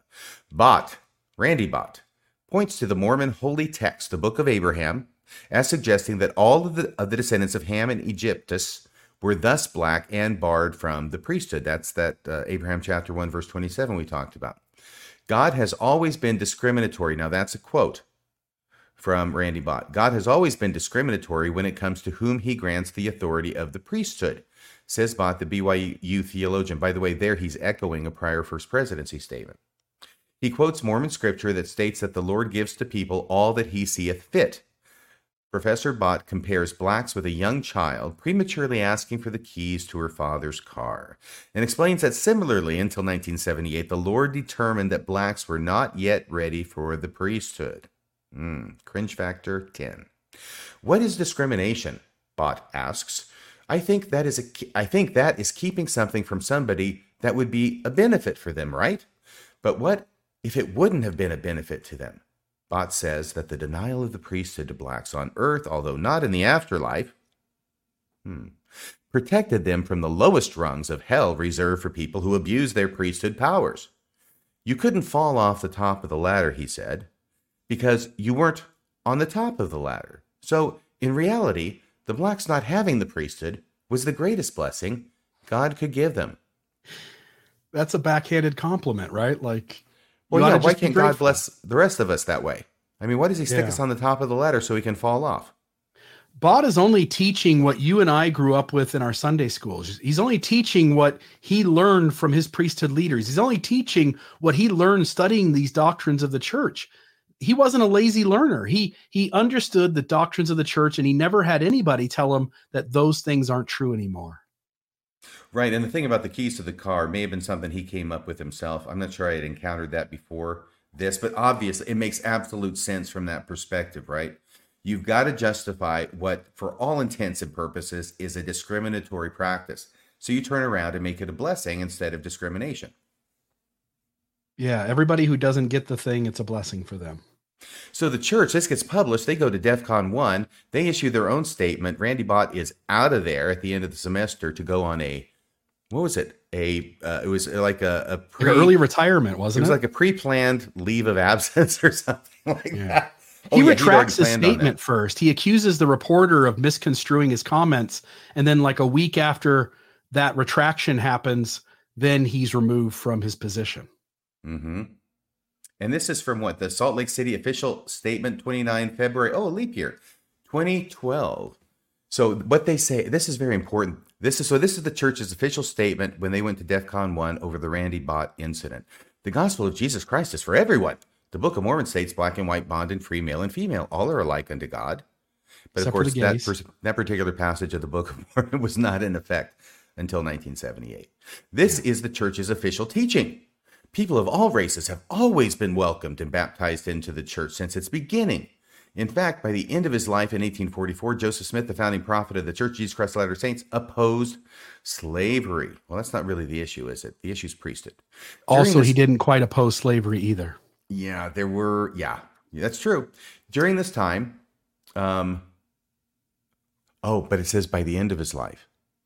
Yeah, but we've got that messenger and advocate and other things that he did. So I know, but by the end of his life, he'd gone back on course with his presidential campaign. it must be true. They say so.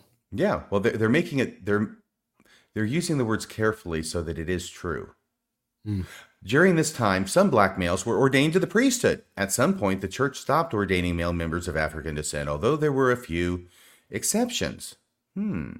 It is not known precisely why, how, or when this restriction began in the church. Now, remember, this is the church's official statement. They don't know why, how, or when, and that's BS. They know all those things. And that is another one of the, the points that's made in Lester Bush's 1973 dialogue article is that this idea we can't pinpoint it. Yeah, we can. It was Brigham Young, and it started in 1949, and it was uh, coalesced in, uh, I said 1849. 1849 and coalesced in 1852. Okay, but um, they're saying it is not known precisely why Brigham Young, how, racism, or when 1849 this restriction began in the church, but it has ended. Church leaders sought divine guidance regarding the issue, and more than three decades ago, extended the. It's a long, long time ago, guys. Extended the priesthood to all worthy male members. The church immediately began ordaining members to priesthood offices wherever they attended throughout the world. The church unequivocally condemns racism, which means it condemns itself for the majority of its history, including any and all past racism by individuals both inside and outside the church. Okay, inside the church, top. But the ban is still from city. God. Right. In 2006, then church president Gordon B. Hinckley declared that no man who makes disparaging comments concerning those of another race can consider himself a true disciple of Christ. Hold on a minute. That would What? mean all those past leaders were not true disciples of Christ. hmm And especially Brigham Young. I mean, you could. Doesn't that of the compromise the church's truth dis- claims? Yeah, it does because nobody did disparaging comments against black people like Brigham Young. Yeah. So if he wasn't a true disciple of Jesus Christ, how could he be a true prophet of the true and living church with which the Lord is well pleased? Yeah, they cut, they cut themselves off from Brigham Young with that if you look at it too closely. Hmm. Nor can he consider himself to be in harmony with the teachings of the church. Let us all recognize that each of us is a son or daughter of our Father in heaven who loves all of his children, period. End of quote from Gordon B. Hinckley, going on with the church official statement recently. The church has also made the following statement on this subject. The origins of priesthood availability are not entirely clear. I mean, we're just 15 prophet seers and revelators. We don't know diddly. We laid Why it out us? in an hour and a half here. Yes. Some explanations with respect to this matter were made in the absence of direct revelation, and references to these explanations are sometimes cited in publications. These previous personal statements do not represent church doctrine. Now, I don't know what that's from, but it's recently, as of 2012. The statement it says itself says recently the church has also made the following statement on this subject.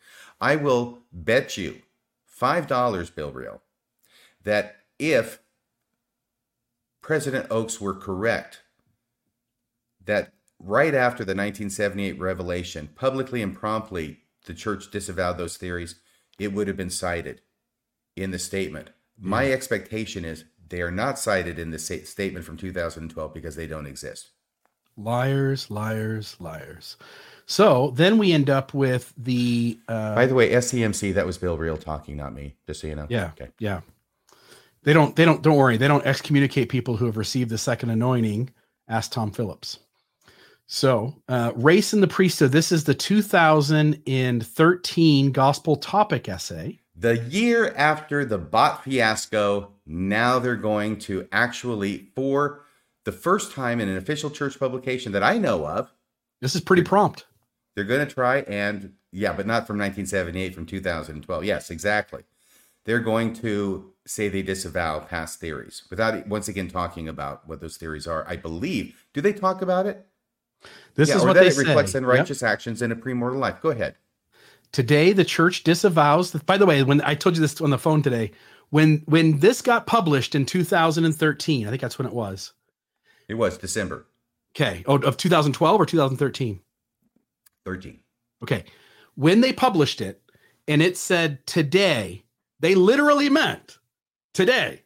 Today, the church disavows the theories advanced in the past that black skin is a sign of divine disfavor or curse, or that it reflects unrighteous actions in the premortal life, that mixed race marriages are sin, or that black that blacks or people of any race or ethnicity are inferior in any way to anyone else.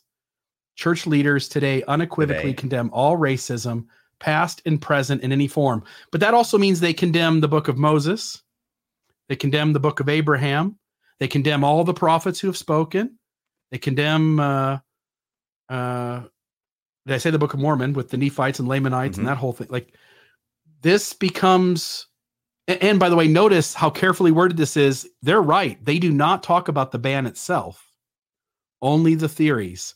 The ban is still from God. And the church leaders have lied and weaseled their way into trying to get everyone to, to not quite understand what they're teaching. They're pretty ambiguous. Right. And I, I want to give them as much credit as I can for at least talking about uh, theory. They don't mention the seed of Cain, but they do mention that uh, reflected unrighteous actions in a pre-mortal life. So at least they get pretty close to it there. This is the, the closest they've come to actually disavowing the um, the priesthood, uh, excuse me, the premortal existence explanation for blacks not having the priesthood. But then what they did was they put it in an essay that they buried on the church website, specifically according to Elder Snow, former church historian, so that people would not find it. Do you remember Elder Snow saying that, Bill? Uh, yeah, it was in an interview with uh, Trib Talk, Salt Lake Tribune, uh, Beck, uh, Peggy Fletcher Stack, and I don't remember the other gentleman's name, but the podcast that they do, they Mhm. interviewed Steven Snow, and he uh, responded about it being multiple clicks away. Yeah, Right. Like I used to say, three clicks deep. It's buried three clicks deep. This was written for it not to be read. This was placed in a, a situation so that you could not find it. You should not find it. And you're only going to find it. Once again, I've said this before. I would have people coming to me and contacting me and saying, I can't find these essays on the church website. How do I find them? And I would walk them through how you can find it. And that's that's how easily accessible these are. They were never promoted on the front page, the home page of the church. They were stuck there without any fanfare so that people would not find them. And it is only in that location that I'm aware of, Bill, that the church in an official capacity now has disavowed prior theories. They're as honest as they know how to be. This was not quite that prompt. Um, I just way, I, sh- I I might have to take that back, and I apologize for this. Can you did they did they disavow the prior theories in the official church statement in February of 2012, pursuant to the Randy Bott? says church leaders sought divine. gu- Um, uh, I don't think it does. Church leaders sought divine guidance regarding the issue, and more than three decades ago, extended the priesthood church. Okay, although there is not, it is not known precisely why, how, or when this restriction began in the church, but it has ended during this time. So not Church- knowing why is not the same as saying the past whys are wrong. Okay, and I'm scanning it. Uh, if anybody out there in the audience sees it, let me know. But I'm not seeing a disavowal of the reasons, even in this official church statement from 2012, February 29. It does say at the bottom part, some explanations with respect to this matter were made in the absence of direct revelation, and references to these explanations are sometimes cited in publications. These previous personal statements do not represent church doctrine, but they did. They were said in all kinds of official doctrinal places, General Conference, First Presidency letters. So they were church doctrine. They're just not now, which means how in the hell do we know when a prophet, seer, and revelator is telling the truth? When when he says something, all the other 14 top leaders believe him. They all repeat it, and all the members believe it's true as well. it really puts a deep flaw in our ability to trust these men as being having any real ability to discern truth. Especially when the 1949 First Presidency Statement says it's doctrine. It's not a matter of policy. This is the doctrine of the church and has been from the first day the church was organized up until the present. Yeah. And I also want to note this idea of valiancy in the pre earth life is still a doctrine in the church. All you have to do is go to a youth conference and watch, uh, or some side of sort of uh, youth fireside or anything where a leader of the church is. And the top 15 on numerous occasions have told the youth that they have been reserved for the last days, that they are the very elect of God's chosen spirits. Right. right. So there's still the teaching that you did something prior to your birth here that reserved you for the last part of the last dispensation, and you are better than all the people who came before you. Mm-hmm. Yes. So that that isn't quite like they're disavowing it in terms of people of color in the race ban, but the idea that what you did before this life is what caused you to be in the station that you are in this life is still an absolutely core piece of Mormon theology. Hey, Bill, can I ask you a question? If you put your TBM hat back on, your bishop's hat, please. I want to ask you a question. Which has more authority?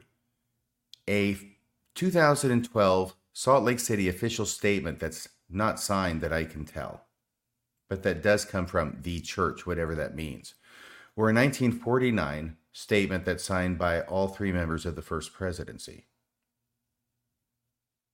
Okay, what was the first? Say the first one again. 2012 official church statement, not signed, yeah. at least not in that slide. It's no, I, yeah. the press, the PR department. Obviously, it was signed off on by the leaders of the church, one would think. But does that have more authority, an unsigned statement by the church in 2012 or a signed first presidency statement in 1949? They obviously conflict, which is its own problem. But I was just wondering which it, you would yeah. think would have the most authority because I know what I would go with. I would go with the one that's signed by the top leadership of the church. Absolutely. First presidency statements used to mean something back 40 if, years ago. Yeah, and if you remember when Hinckley went on 60 Minutes or one of those interviews that he did in the midst of doing a bunch of them for mm-hmm. five years, um, when he said the whole thing about uh, the couplet and that we don't know that we teach it anymore, we don't emphasize it. Mm-hmm. If you mm-hmm. remember right, he gets up at the next general conference and says something along the lines of, "Trust me, I know what the church teaches." Um, right, and so there's sort of this idea that what the church does through the newsroom and what the church does on Sunday Mormonism and in official channels is two very different Mormonisms. For instance, we can show lots of moments where the church still teaches that you will have worlds that you are given to populate with people, that you get a planet. Um, and now in the newsroom says you don't get a planet. Church says it knows where the Garden of Eden is. Church newsroom says it doesn't know where the Garden of Eden is. Um, there seems to be two per, two kind of profiles of Mormonism. One is the one they want the general public to know, mm-hmm. and the one that they hope that the older member hangs on to. Yes. Yeah. And this is a problem that's dogged the church at least since the whole polygamy problem, and why yeah. nobody believed that uh, President Woodruff was serious in 1890 when he issued the manifesto. And guess what? They were right. Yeah, he wasn't. he wasn't serious. Mormonism has been playing this game since its inception. Joseph Smith with polygamy. Like the the church does this thing, and its leaders do this thing where they constantly talk out both sides of their mouth. And the problem with that is, is that it puts the membership in a place where they can never trust whatever the church leader is saying. Are they saying it because it's true? Are they speaking to me? Or are they saying it because they want everybody else to think that this is what the church teaches. Yeah, and I'm going to just say the phone number. to make that distinction, right? Like when when totally uh, President Hinckley is on Larry King or whatever it was, 60 Minutes or what, wherever he made that statement. Um, yeah, obviously he's on a public news show, so he's talking to the world. It it I used to have this mindset too, and I don't think did it ever occur to me that I wish that I had a prophet who was convinced enough that what we believed was true that he would just tell it like it is? Abinadi. Uh, Why why not be in Abinadi and just stand up and say it like it is and and risk whatever that is that you have to risk? Well, look what happened to Abinadi. Yeah, these guys fly in first uh, first class flights, and people stand up when they enter the room, and they get everything paid for them. They do not have the courage of their convictions. And I'm going to say that right to the camera because I'm speaking to all members of the first presidency right now and the members of the Quorum of the 12 and the 70. The way you act convinces me that you do not have the courage of your convictions. You're always playing hide the ball. You're always trying to talk out of both sides of your mouth. And my perception, my position is that if you did have the courage of your convictions, you would just tell the truth and let the consequence follow. I think there's a song about that, but you would just tell the truth. I'm not saying you have to go out and spill the beans on the second anointing, okay? Because obvious or or what happens in the temple. There are some things that in Mormon theology are sacred and we're not going to talk about those. That's fine. Just say that, okay? But don't lie about it. Don't give false information because you think that what you really believe will be embarrassing to you in some way or that people will look at you strangely. The way people the reason people look at you strangely and askance is when you get caught not being honest with them. Whatever you believe, no, no matter how strange it is, okay? Maybe there's some fringe things that might be beyond this discussion.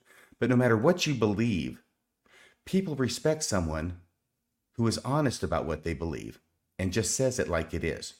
What they don't respect is someone who believes something but tries to put one over on you, making you think that they don't really believe it. Amen. Amen. Let's uh let's do the phone call portion of the show. We'll take a few phone calls. The number is 662-667-6667. I can tell you one person that uh, will not be calling tonight. The, uh, is his first name James? His first name is James. His last name is Raphael. And I'll tell you why he's not going to be calling tonight. Now, I'm not saying I'm not saying he like he's attracted to children. I'm not saying he's attracted to children. But I am saying I am saying we'll show here. I am saying that he seems to have defended those who are attracted to children. In the email correspondence with me and James back and forth, where James is pointing out these ridiculous, stupid, scratching the bottom of the barrel that what he sees as deceptions by me. He says because he's frustrated, he wants me to know like how how long he's been trying to get through to me. He says, I called the first time on episode 98. Yes, that was actually the first time I called. Go listen back. You forced me into a yes or no answer to your question about Joseph Smith and 14 year old marriages being right or wrong. By the way, completely unrelated to and not on the topic of the show about properties and stuff. In other words, he goes off topic and I hold him accountable to that. I go off topic and I get away with it, right? So the other day I'm in Facebook and I'm cleaning out my spam messages. So not only do you have a regular Facebook message folder, you have a message request folder. And then you also have a spam folder. Well, I have lots of messages in my spam folder that are written to me by people that aren't spam, and I'm just now starting to go through them. One of them I find is the person who claims that they're the person who also had the same conversation with me. You profess to be enlightened and awakened, and yet you then vilify men having sex with girls who have attained the age of consent, which is as low as 14 in Germany and Italy, 15 in France. These are countries which are more enlightened and awakened than America. Because Europe you can recon- judge how awakened and enlightened a country is by how low their age of consent is. Go ahead. Right. So let's like let's keep going. Like is 9 okay? Is 8 all right? Like these are countries which are more enlightened and awakened than America. Europe recognizes that evolution and biology has made human bodies ready to procreate by that age. That's the discerning factor is whether is whether a, a young woman can get pregnant and deliver a child.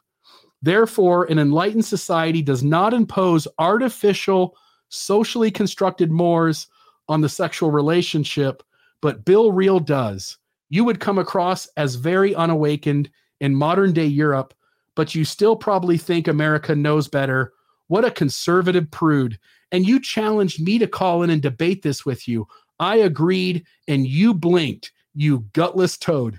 So I'm just going to say, when I wrote James Raphael back and said, I just put these two data points together and figured out who you are and what you believe, and I included you guys on the message. He hasn't written me back yet. James Raphael is nowhere to be found.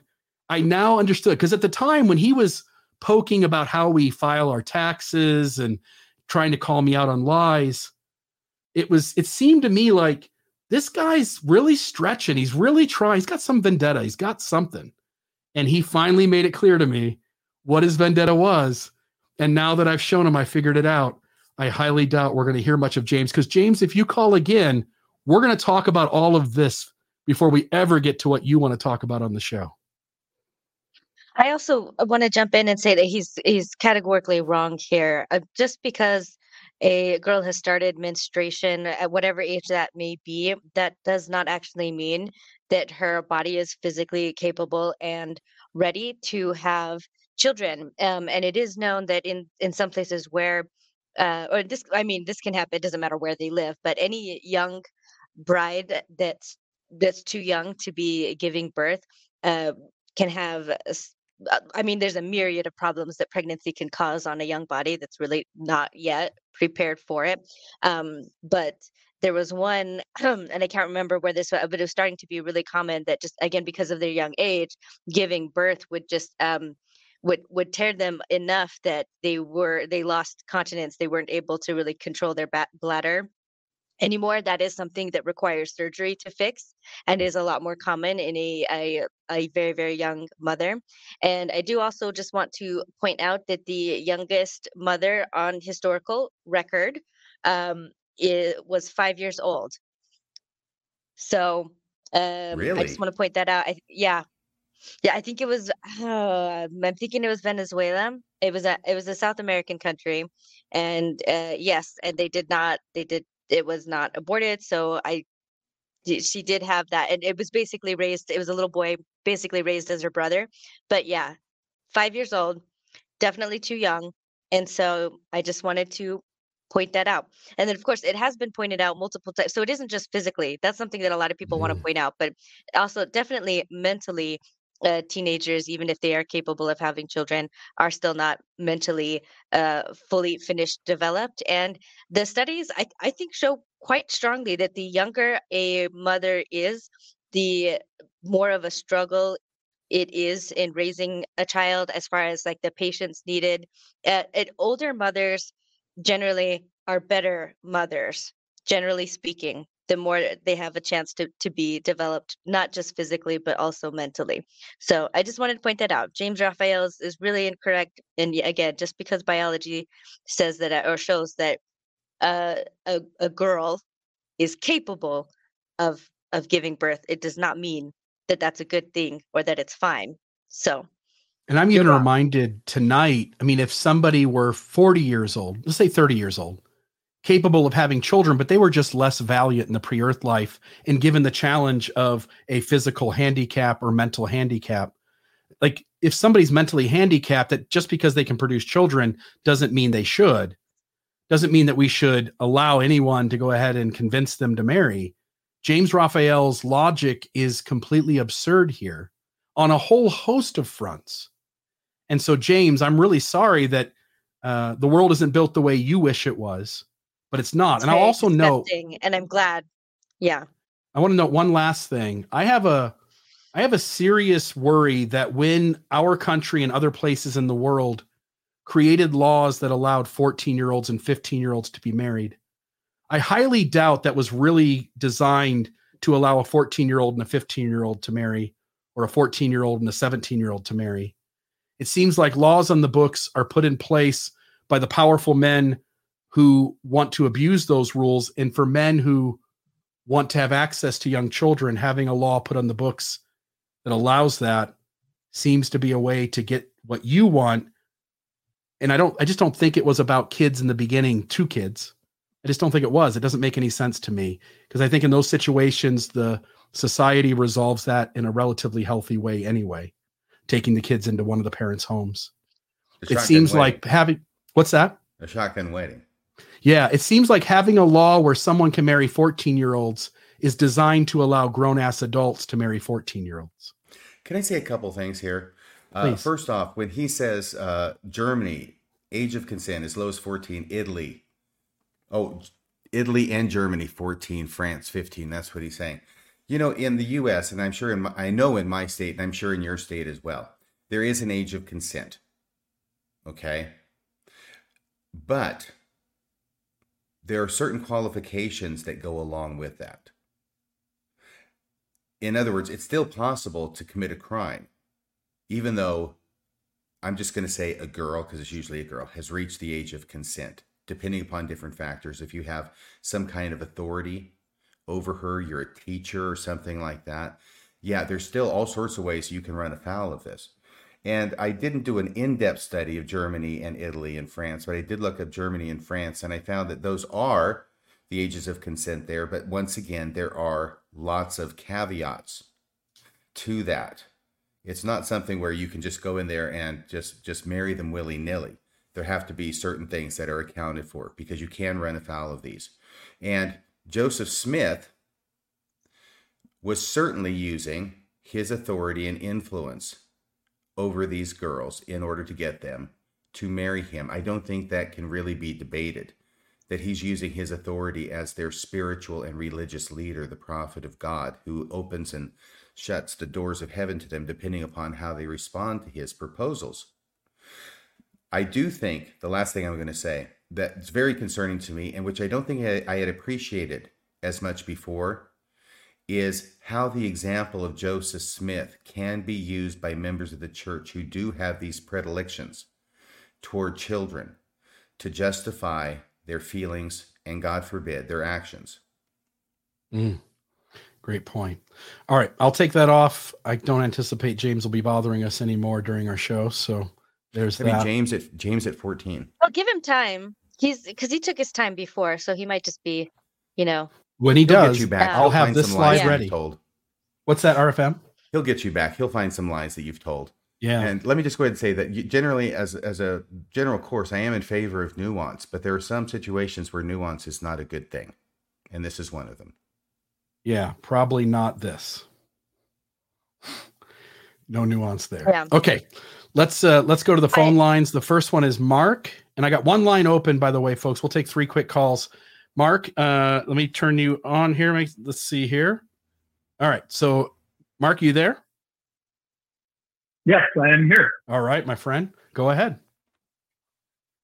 So I wanted to talk about the speech in August of 78 by Bruce R. McConkie, All Are Alike Unto God. Yeah. You mentioned you read it a couple times, RFM, and Yes. he did mention one of the reasons for the ban. He Where doubled is that? down on it and repeated it. Where is that? So it's paragraph eight. Let me check this out. Let me pull it up. I'll put it Paragraph up. eight. Give me two seconds. I'll put it up on the screen. All are alike unto God. Okay. Bruce R. McConkie. I'm on the site speeches.byu.edu. Add to stream. Yep, That's I'll go there And too. he- One, two, all. three, four, five, six, seven, eight. Okay, I the one that starts with there have been these problems. problems. Okay, I see it. Go Yeah, ahead. So before if that, Bill's he ready. starts talking about how he starts talking about how the gospel has gone to different peoples at different times.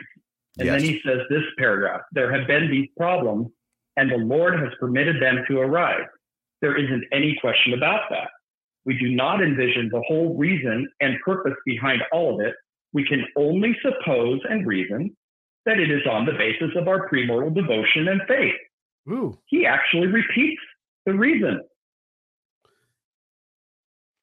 We can Okay. only suppose that it's based on our valiancy in the pre-earth life. Oh, so what you're saying, Mark, is that he does refer to it, but he doesn't discount it. He adopts it. Yes, he's repeating, he's doubling down on the reason.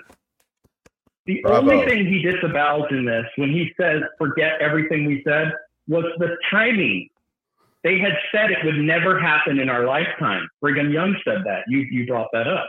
That's what he's saying they were wrong on. What he's not saying it was wrong to have a ban. He goes on paragraph after paragraph about why God has prioritized taking the gospel to different people. He's justifying the ban and gives this reason again. We can only suppose and reason in our heads, right? Reason, think through it, that it is on the basis of our premortal devotion and faith. It has to be, doesn't it? But you're right. He says it, and he does not discount it. He does not disavow that reason. Instead, he emphasizes it once more. What does Elder Oaks say? Thank you. Elder Oaks says that what it was something promptly and, And publicly, publicly- disavowed, but in reality, what happens in 1978, Elder McConkie actually testifies of the one theory, Mhm. and in 1980 testifies of the other. That's right. He publicly and promptly Correct. repeats and emph- reemphasizes Both. the premortal idea, and then two years later, he publicly and not quite so promptly adopts and reemphasizes the seed of Cain idea. Yeah, Elder Oaks, you're a liar. On multiple occasions in one single talk in the Be One celebration. So there's that. He sure is. Thank you, my friend. That was a great, right, thanks, great thing to find. Wow, what a great audience we have. I've said it before, I'll say it again. We have maybe the most intelligent audience of any podcast out there. No Prove lazy learners here. All right. This All right. is my exhibit I A. wanted to. Can I jump in before the next Yeah, call, please. Bill? hmm Hmm. Okay, I'm just um I'm just not sure if I'll have to jump on like off right at the very end, but um and I didn't ask beforehand, so I hope it's okay, but I I did just want to give an update um that Michelle is Stone from 132 Problems is is considering giving another try again to come on and uh her last episode where she kind of went over uh the his some of the emails etc that was episode 74 I think did quite a job uh, eviscerating everybody, and I don't think we really gave much of a response to that. So I, I ranted on and I went through all of them about four hours long, and I'm just curious if the audience is interested in that, and if so, uh, I'll work with Bill to figure out where to put it. Right now, I just have it as unlisted videos on my own channel. Wait a I second. Wait a second. Maybe you're there, saying you're saying but- you did a video yourself that was a response, and your your response is four hours long. Yeah, I had I split it into two parts actually because my audio went out at once, so I had to go. Hey, sign me up. I'm totally interested in that.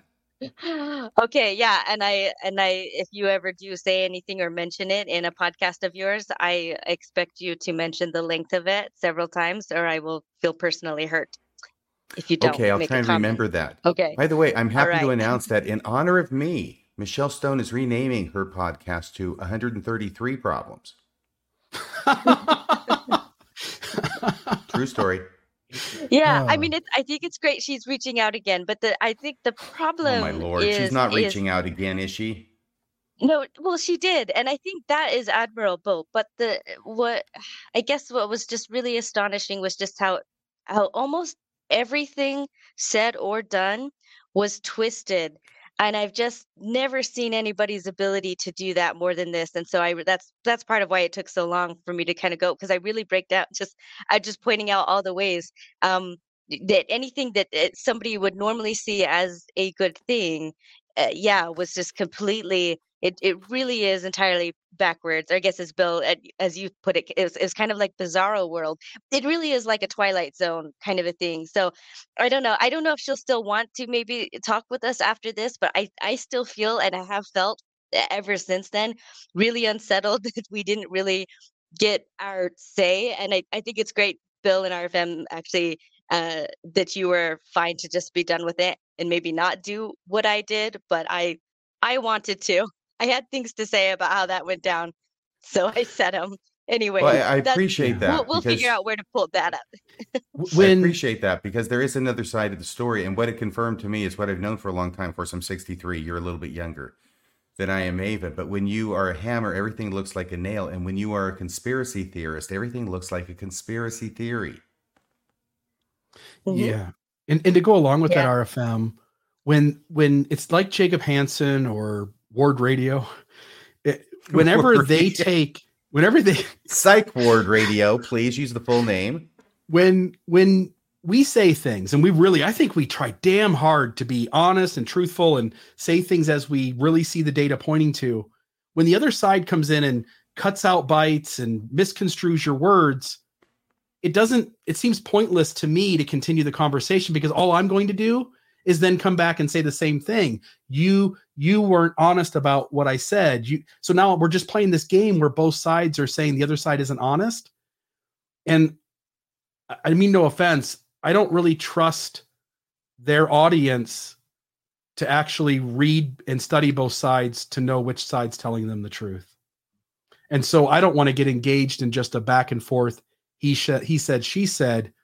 So until I right. can see some level of being able to portray what I'm doing honestly, it doesn't feel worthwhile to engage in a conversation that doesn't seem like it contains all good faith actors. Yeah. Unless something can be really different. And, and I've some people are in the chat saying like I would like to see both sides talk it out, and I just want to say I I agree. But I what we're talking about here, and I guess you'll see if you see what I what I you know created.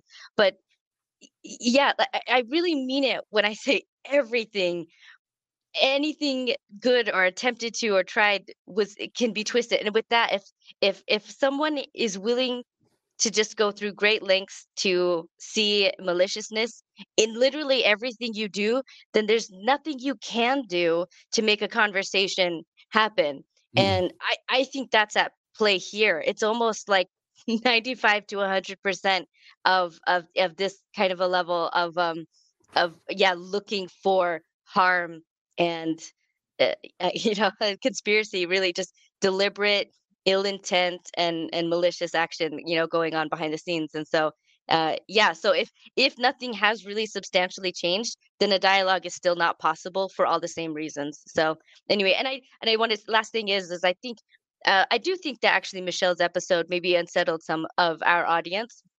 Again, not getting because it, it it really was astounding to me. It was it, it was the most entertaining thing I've ever seen. Is just just to see um, such a different light portrayed. I think for all of us, and so I think I, most of our audience is great. But even even like as I was watching it, I could see how convincing she seemed to be. If if you really if that's all that you have, uh, we do all look like genuinely terrible people. So that's why I do I do feel like our side is yeah. I just I just wanted to get it out there, so I will one way or another. So thanks everyone. Yeah, make the video public. I'd love that. Okay. okay. All right, we'll go to the next caller. Um, I've got a thing here. Uh, who's on the line? James Raphael. Austin. Austin. How oh. are you, Austin? Go ahead, my friend. You're so, on Mormonism Live. so earlier, you both invoked the image of Abinadi, and I wanted to make a Hugh B. Brown comparison. In that letter that you referenced earlier, December 15th, I believe it was 1969, just about a month before David O. McKay died, Harold B. Lee, who was the acting president of the Quorum of the Twelve, right? He pushed, according to Gregory Prince and his David O. McKay and the Rise to Modern Mormonism, he pushed this letter about race and the priesthood through. And Hugh B. Brown, who was the first counselor, along with another counselor, and Eldon Tanner, right? He, um, Hugh B. Brown did not want this letter to be read out to congregations, which it ended up being to, is, is what it says in, in Rise of Modern Mormonism. And Hugh B. Brown, his grandson, reported that he was so distraught that he was basically pressured to put his name on this letter. And then after that letter had was was put out and Harold B. Lee or, or Joseph Fielding Smith, excuse me, became president of the church right in the next year, early in 1970, that Hugh B. Brown was put out to pasture, not unlike President Uchtdorf back in 2018. And that was the first time in 93 years a member of the first presidency was removed after a new president after a new president was was was put in and i wanted to just bring that up that if there ever was an Abinadi comparison, perhaps it was Hugh B. Brown and they moved him out immediately once they had the first opportunity. And Harold B. Lee became Joseph Fielding Smith's first counselor in that new first presidency in 1970. I just want to know if there is ever been a good guy among the top 15. Hugh B. Brown would be on the short list. But the trouble with Hugh B. Brown was he seemed to have such a weak disposition that he wasn't going to put his foot down on anything. Yeah. Yeah.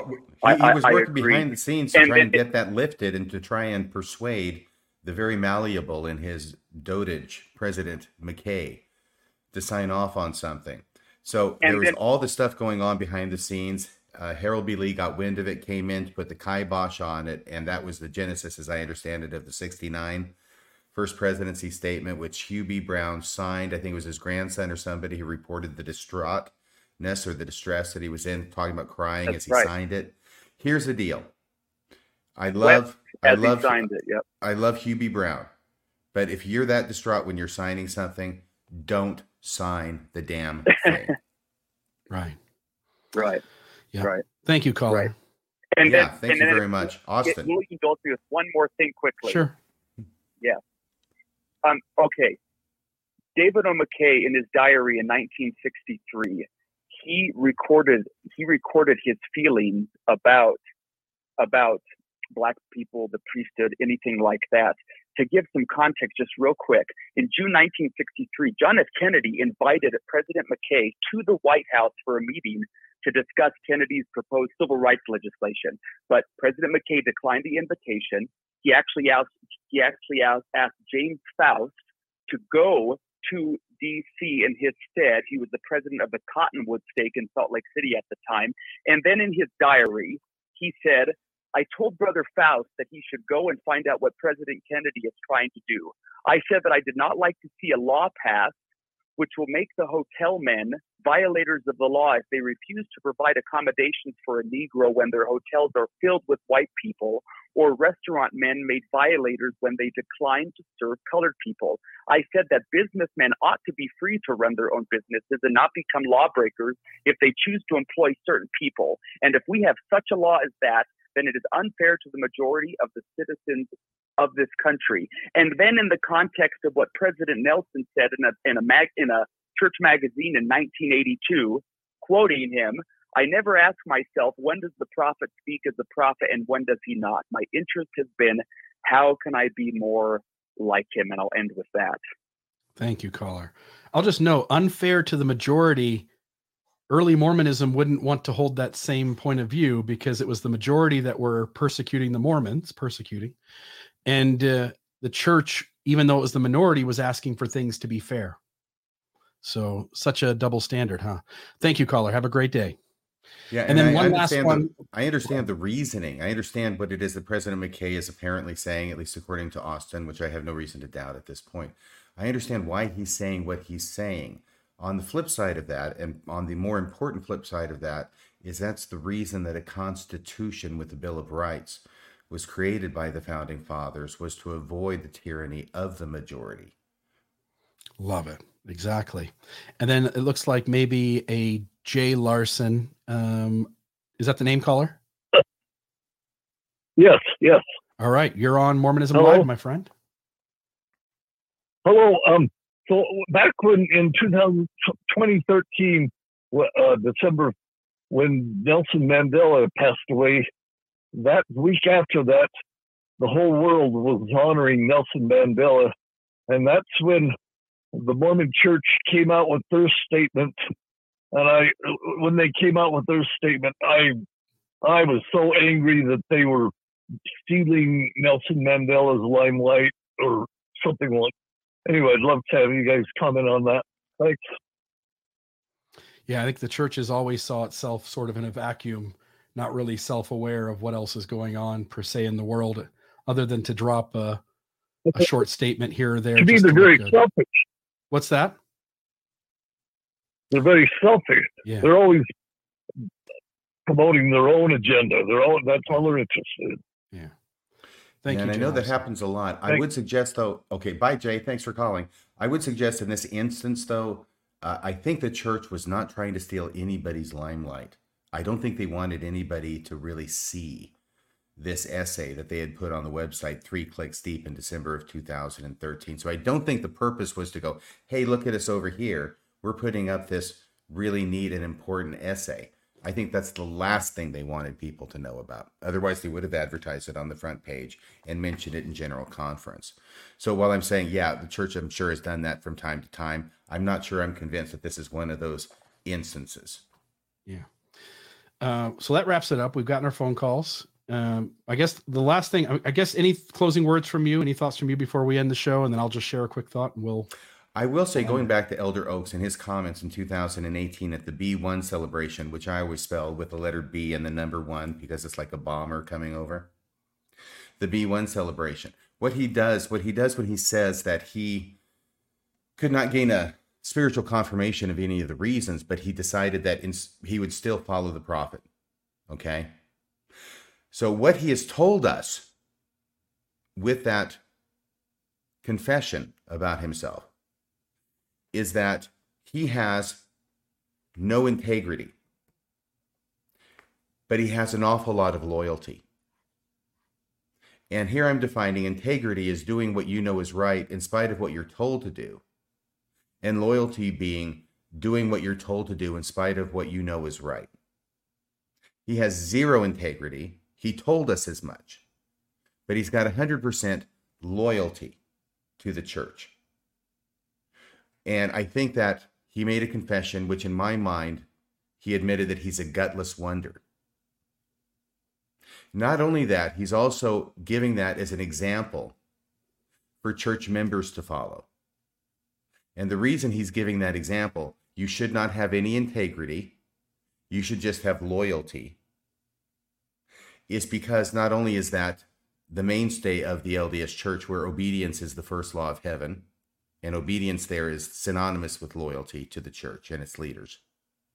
But also because he's going to end his talk talking about the disparate treatment that the church continues to give the LGBTQ community. And what he's saying there is very clear. It doesn't make any difference what the reasons are. God has said it, and you need to get on board regardless of what you think personally. The day of the prejudice and the restrictions against black people is gone. It took us 40 years to have a celebration, and that's its own issue, which we won't go into now, because they had been planned before that and then canceled. But the day of discriminatory treatment toward LGBTQ people is still with us.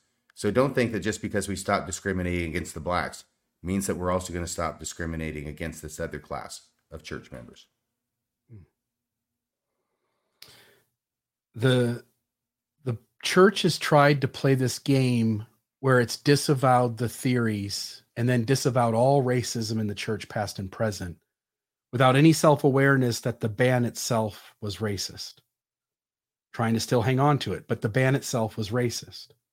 It took a people because simply because of the color of their skin and it denigrated them to a second class citizen in the church and then talked out loud about it in such offensive ways that were arrogantly and wrongly uh, imposed. The church has misled people on this issue. It, it hasn't been honest about how it got here and what caused the change and where we are now and what beliefs do we hold and not hold and what's really been disavowed and not disavowed. And then Elder Oaks, lastly, it just in that one talk, the Be One celebration, I think he lied at least three times. And I just want to note for the viewers that you have a church leadership with the SEC scandal.